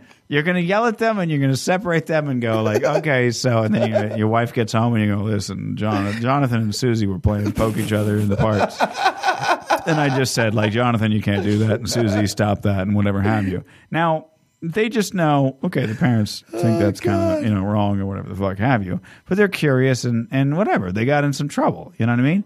But if you were watching over them like a goddamn hawk, they never got a chance to do that. So that guy who was like, I wonder what Susie's got under her fucking crazy dress at five years old, and he never got to find out, might be at 30 years old, just walking up and ripping Susie's fucking skirt off and start jerking off furiously because he's so curious what the fuck is going on with Susie's fucking button under that goddamn skirt. And I'm just saying, I don't remember how this came up. but I'm saying as an analogy, you can't just you need to allow people to break the law at sometimes. You need to like let people fuck up. And you and you Well, catch that was where it came that. from because Yes. you, you were saying yeah, you, when when you're You inspecting that much, it was it was the idea of uh, You can't as you were catch saying, everything. You don't, yeah, you, you, know what? You need to. I, I, maybe I'm going to sound like a fucking asshole. We we might need to allow the occasional terrorist to at least give it a shot. You know, just to be like, all right, that's a thing that can be done. You know, all right, curious, uh, good to know. You know what I mean? Uh, the the Boston the But it- Boston but marathon bombers. You know what I mean? Like for all But of isn't the, that for all of the intelligence like this that he's busting us on? Isn't that where security like this isn't it supposed to help us so that when those guys And- and just- are doing this stuff that we are able to collect they- data on uh, it and stop again, it? They can't. They can't. They can't uh, really point to uh, the the closest they can point to is the whole "we found Bin Laden" thing. But it turned out that even that wasn't wasn't based on this. It wasn't based on NSA doing anything. They just had a fucking they had like a a guy uh, stationed in uh, Abbottabad or something like that. Uh, walk into a coffee shop and see a dude at a computer uh, copy emails and transfer them to an SD card and shut down the computer and take it and walk away. He goes, that, that was weird. So he went back the next day and saw him do it again. He's like, that's fucking weird. And they watched this guy and they watched where he went. And then they started spying on the compound. And they were like, oh, you know what? Motherfucker's got Bin Laden up in there. and they, they may have, I think they may have installed a keylogger on the computer that he used you know, or or some kind of screen remote utility, something like that, so they could spy on it from there. But we're not talking about. They weren't just like casting a wide net and hoping they'd find a terrorist. Like this was an accident they stumbled upon, you know. So it's like it really has, hasn't actually helped uh, national security at all to have this shit. So you're just spying.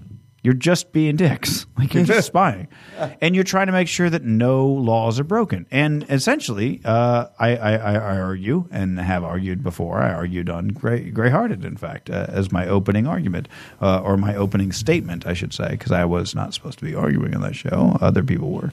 Um, uh, that's where religion comes from. The the idea that you go, hey, you guys can't be killing and raping each other, and they're like, yeah, what are you going to do about it? And you go, oh, I'm not. But there's a guy in the sky who sees everything you do, and you fuck that up, and you're gonna be like, you know how like when you burn your hand, you're gonna be doing that forever, for always. Think about forever. That you would do that with the burning hand thing, but but your whole body all the time. If you do that when I'm not looking, and they go, oh shit, that does sound bad. And you go, yeah, yeah, it's pretty bad. It's pretty bad. That's where Yeah, it, it kind of it always reminds me now. Like whenever any of these conversations come up, it always reminds me of the episode of South Park where uh, Butters starts praying to the government. He starts going to the DMV to confess his crimes. Right, right, right, right. He's passing out DMV. He's like everything you do, ever always live on the cloud. So you always want to be good. So your good dreams can live on the cloud.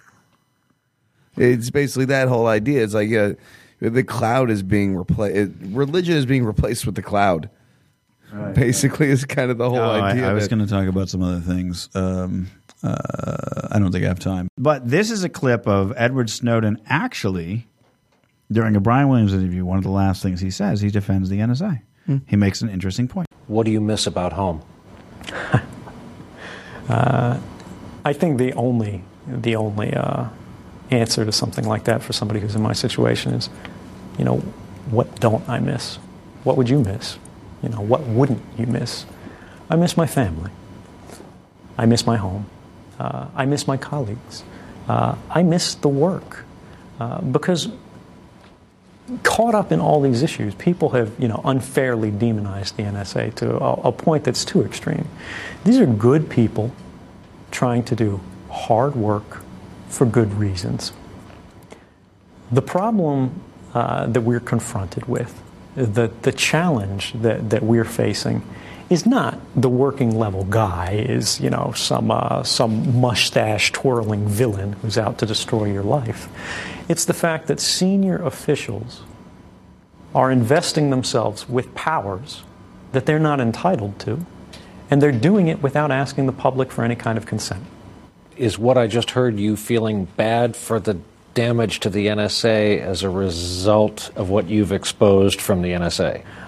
Well, what you need to understand in, in what I was saying, I, I guess not what you need to understand, but what I'm saying is not damage to the NSA. It's the sort of conspiratorial thinking that can emerge sometimes when we see the government has committed real and serious abuses that lead us to think they can do no good.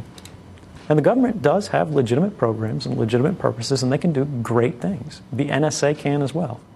I think it's important to remember that people don't set their lives on fire. They don't say goodbye to their families, actually pack up without saying goodbye to their families.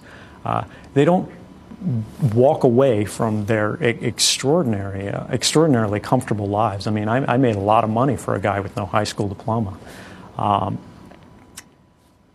and, and, and burn down everything they love for no reason. the important thing he said two important things that I thought were were interesting, and I, I will post the link to to the full interview.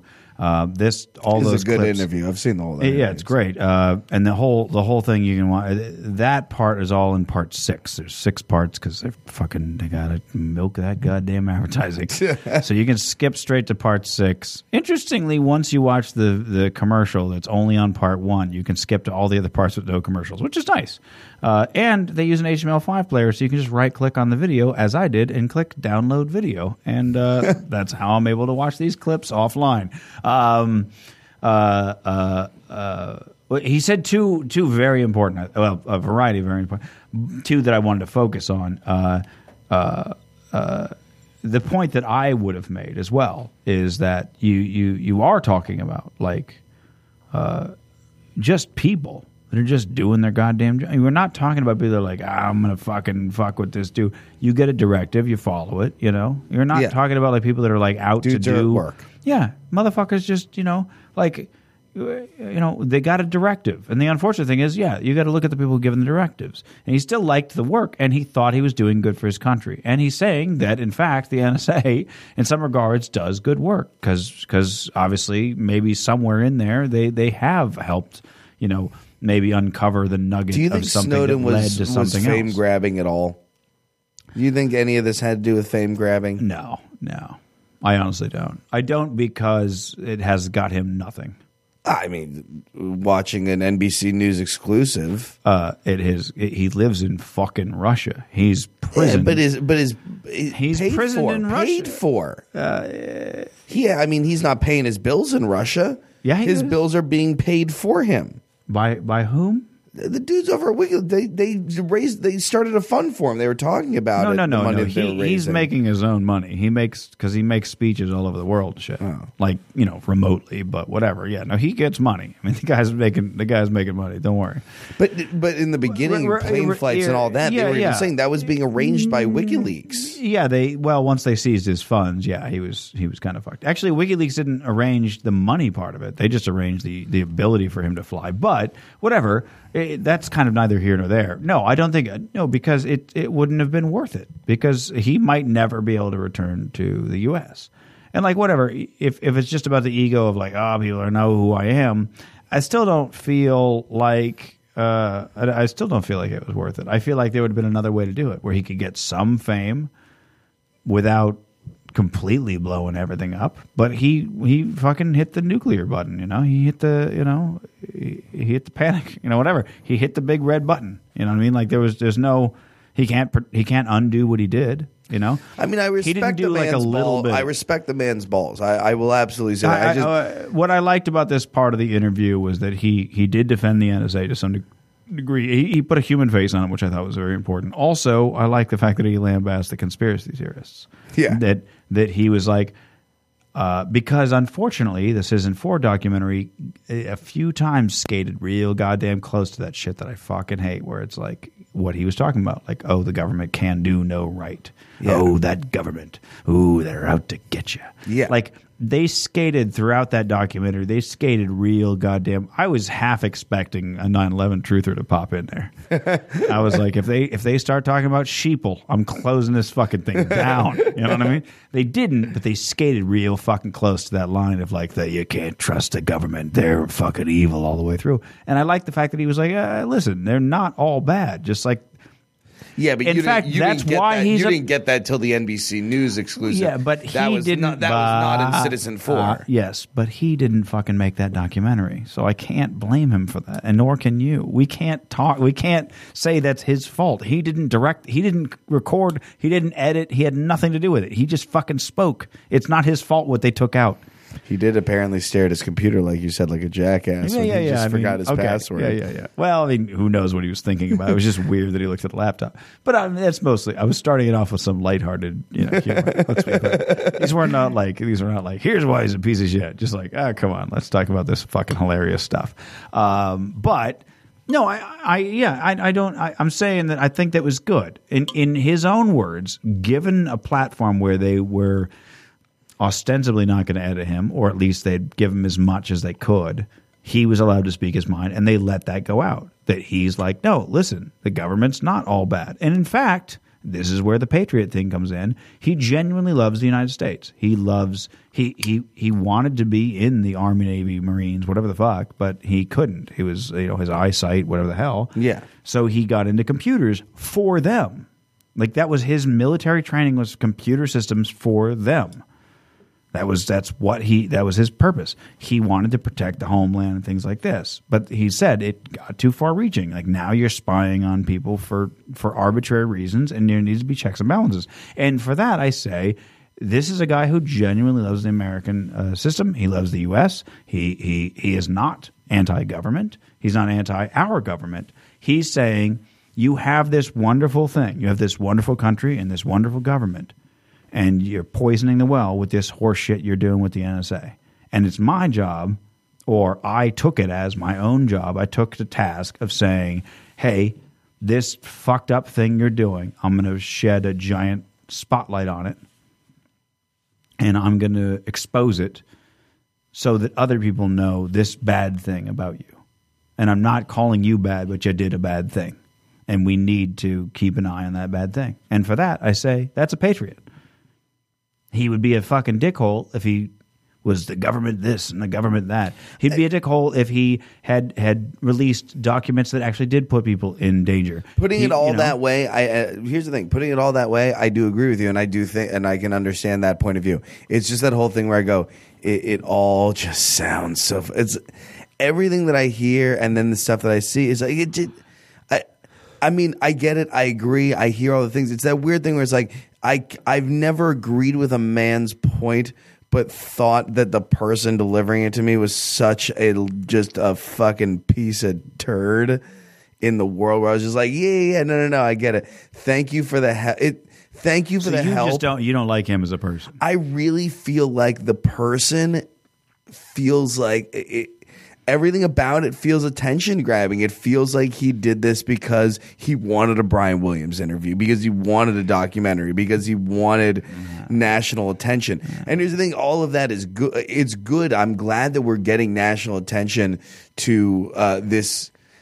To this story, but it's the person and the way that it was brought about. Where I was like, instead of the story being about and here's the thing he said it in citizen 4 he said people are going to try and make the story about me but i want the story to be about Yeah. uh, what we're doing and yet and that is that is how- the, that is so the right thing and if i'd actually believed those words when it came out of his mouth it would have carried a What- lot of what- fucking okay, weight We're we're we're like three minutes over out of time. i know I was gonna go for an hour and a half, and then I was like, no, we could do a two hour. But now we're like at two oh three or some shit. That's fine. What could he have said in the documentary that would make you believe him? Because it sounds like it's just that you don't believe that he. To me, the, all the tr- all the belief, all the all the evidence that that's the case is that he poisoned his own well. He he drank a poison to show you that it was poisonous. Like he's fucked. Like he might never be allowed ever back on American soil. Uh, yeah he probably won't he probably won't It's it's entirely possible that somebody goes, all right, fine. but we'll- the, we'll but the guy who he made the might be- documentary with be- is living a very happy life down in South America. okay, right but that has nothing to do with him. That's not Edward Snowden's doing. That's the documentary doing. And he was like, this documentarian uh, is well respected and could get me in touch with various journalists because they respect them. And I have a story to tell, and I'll bet this person could help me fucking tell it. Be- and they're already on a fucking watch list, and they know that. So they're going to take extra precautions. Where if I just went to a journalist and was like, "Hey, I got some shit. Could you take some precautions?" Like, fuck knows. There. In fact, Glenn Greenwald of the Guardian, the original journalist, yeah told Edward Snowden to go fuck himself six months prior. He mm-hmm. had to go find the documentarian, and then Glenn Greenwald came back and was like, "All right, I'll listen now because you got her. You got Laura Petra, or, I can't remember her name. It's something like Pul Pulwa, Yeah, yeah, yeah. whatever it is. Laura, as he keeps saying Laura throughout the thing, that's the Laura that he's talking about. Laura went to Glenn Greenwald and said, "Hey, this guy actually has some shit.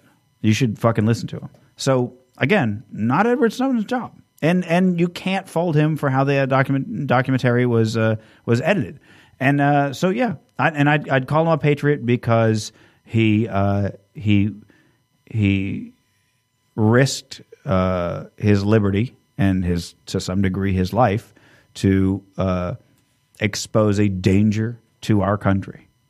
irrespective of how it was done. And frankly, uh, it was not actually done by a government energy. It was, it was he worked for a third party company, like he worked for a, for an outsourced company from the NSA, but still an outsourced company. So technically, not even the government. But Would that's you, semantics. would you consider it a victory if, if I was willing to give you? I feel like he's an asshole who took patriotic meas- measures. Look, I'm not trying to get any kind of victory. I, I'm, I'm hoping that you see that, like, I'm just hoping that you're like, okay, I, I, I, I, I, I'll concede at least that he's not the world's biggest asshole. No, and I, will don't want cer- him to get killed. I will certainly no. I, I never, I never believe that the dude should get killed. I don't believe he deserves a bullet in between the eyes, like some people Well, you would thought say. that he was he was going to get a death sentence. I, I, I'm not saying you wanted him to. I, I'm not saying I wanted him to. Well, no. he was going to. originally, with the original charge, I thought he was charged as a traitor. Nope, nope. I thought he'd gotten charged as a traitor. Which no, no. People threw around the word traitor, but that was never a charge. No.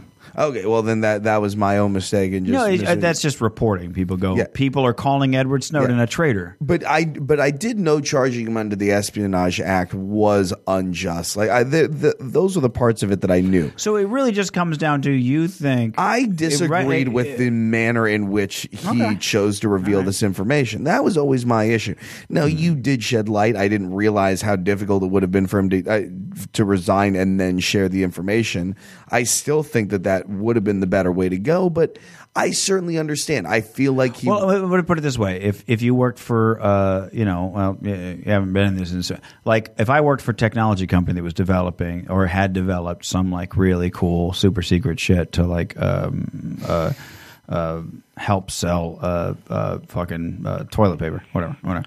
I don't know. Uh, uh, let's say I made a better Amazon somehow. Like I figured out an algorithm for suggesting products to consumers that were like really well targeted, right? and they were underpaying me. Let's just suppose that's the case, like a very, very common situation, right? They're paying me sixty grand a year. Uh, this, uh, I built this fucking system. I should be getting paid three hundred, four hundred thousand dollars a year, right? Uh, if I go, you know what, guys, I, I'm going to quit, um, and then I go work for Apple or Amazon in Yeah. this case, right? Because hey, that would help them a great deal. Uh, and then six months later, Amazon's got very good consumer reporting things. That company can be like, oh, I know where he got that. That was stolen from us. We're going to sue the living shit out of that guy because I quit. Yeah. And then Amazon had it. But if I worked at both companies and neither of them knew, it's like, how did? I guess Amazon's working on this thing too. I guess everybody's into this thing. I get what you're saying. I That's mean, the way I think it. It's like as long as he's still he was still employed, he was on a break. No one had any uh-huh. reason to suspect him. He was he has epilepsy. He was going on a leave to investigate epilepsy, and with his glasses and things like that, like screen flicker, and he was like, "I'm gonna figure out like I'm gonna go to the doctor and see if they have something for my epilepsy." Because I'm staring, staring at fucking screens all day. And they were like, all right. And he's like, I'll be gone for like two or three weeks. See you guys later. Hopped on a fucking plane to Hong Kong, called, you know, got all this shit together. He'd been working on it since like 2007, 2008. Like he'd been gathering all this data, which means like the whole time he was kind of like, I don't know if I trust this, but he didn't have enough data. And then waited and tried to figure out who he could talk to and things like that. It makes perfect sense. If he quits, huge red flag.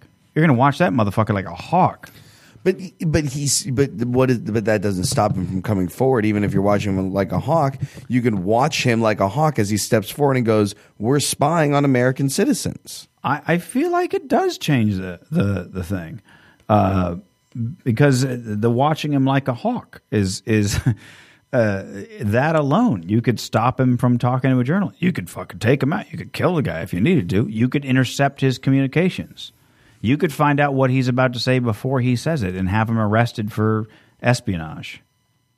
They could have leveled those charges against him the moment he did any of those things, which they could find out he was doing if they were watching him. But they had no reason to watch him because they didn't even know he was doing anything. So you know, that's all I'm saying. I, I my my official vote is Patriot. Hero, eh. Patriot, yes. Did he do a good thing? Yes. Do I think uh, he handled it 100% perfectly? No, but he'll admit the same thing. I won't say hero or patriot. I'll say he acted patriot. I, I will say that Edward Snowden believes he acted patriotically. but you don't think he did. But he. I will did. not. I will not call him a patriot. You- okay. but I will admit that he Let's took just patri- suppose he took patriotic okay. action. I've got a I've got a I've got a big switch here, right? It's a it, it only it doesn't it only has two positions. There's no in between. It's two positions. Oh, man. The two positions are traitor or patriot. Which one are you going to switch to? if it's to? traitor or patriot, I'd choose patriot because Okay, he's more good of a to know. patriot. He's more of a patriot than a traitor. All right. I'll take it on that. Uh, I had other things to talk about. Next week will be considerably more lighthearted. For I promise you, we are done with all of this for now. Uh, unless something for some reason comes up, please uh, feel free to get a hold of myself or Alex Mandelberg on riffopolis.com. Uh, if you click on Vulgar Tech, you'll see my name there. You can click on that and send me a message. You can attach documents, uh, pictures, and such things like that. You can type out whatever you want. You can also find either of us on Facebook. Of course, you can find me at revmitch.com, R-E-V-M-I-T-C-H.com, or M-I, R-E-V-M-I-T-C-Z.com. It doesn't really matter. I, I bought them both. Uh, Alex Mandelberg on Twitter is at Mandelberg A. M A N D E L B E R G, or you can tweet me R E V M I T C Z, and uh, I will give you his. or Twitter apparently, you can thing. tweet me at a uh, at a account that Mitch controls at a funny Jew. Yeah, I think a funny Jew is a better Twitter handle because I don't have to spell it. I'm like, yeah, tweet him at a funny Jew, and they'll be like, yeah, I know how to spell a funny Jew. But if I go, I'm a Mandelberg, they're like Mendley, Man- Mendel. what the fuck is is that? B U R G B E R G by I R B I R G M A N D E L M A N D L E. That's a lot of shit.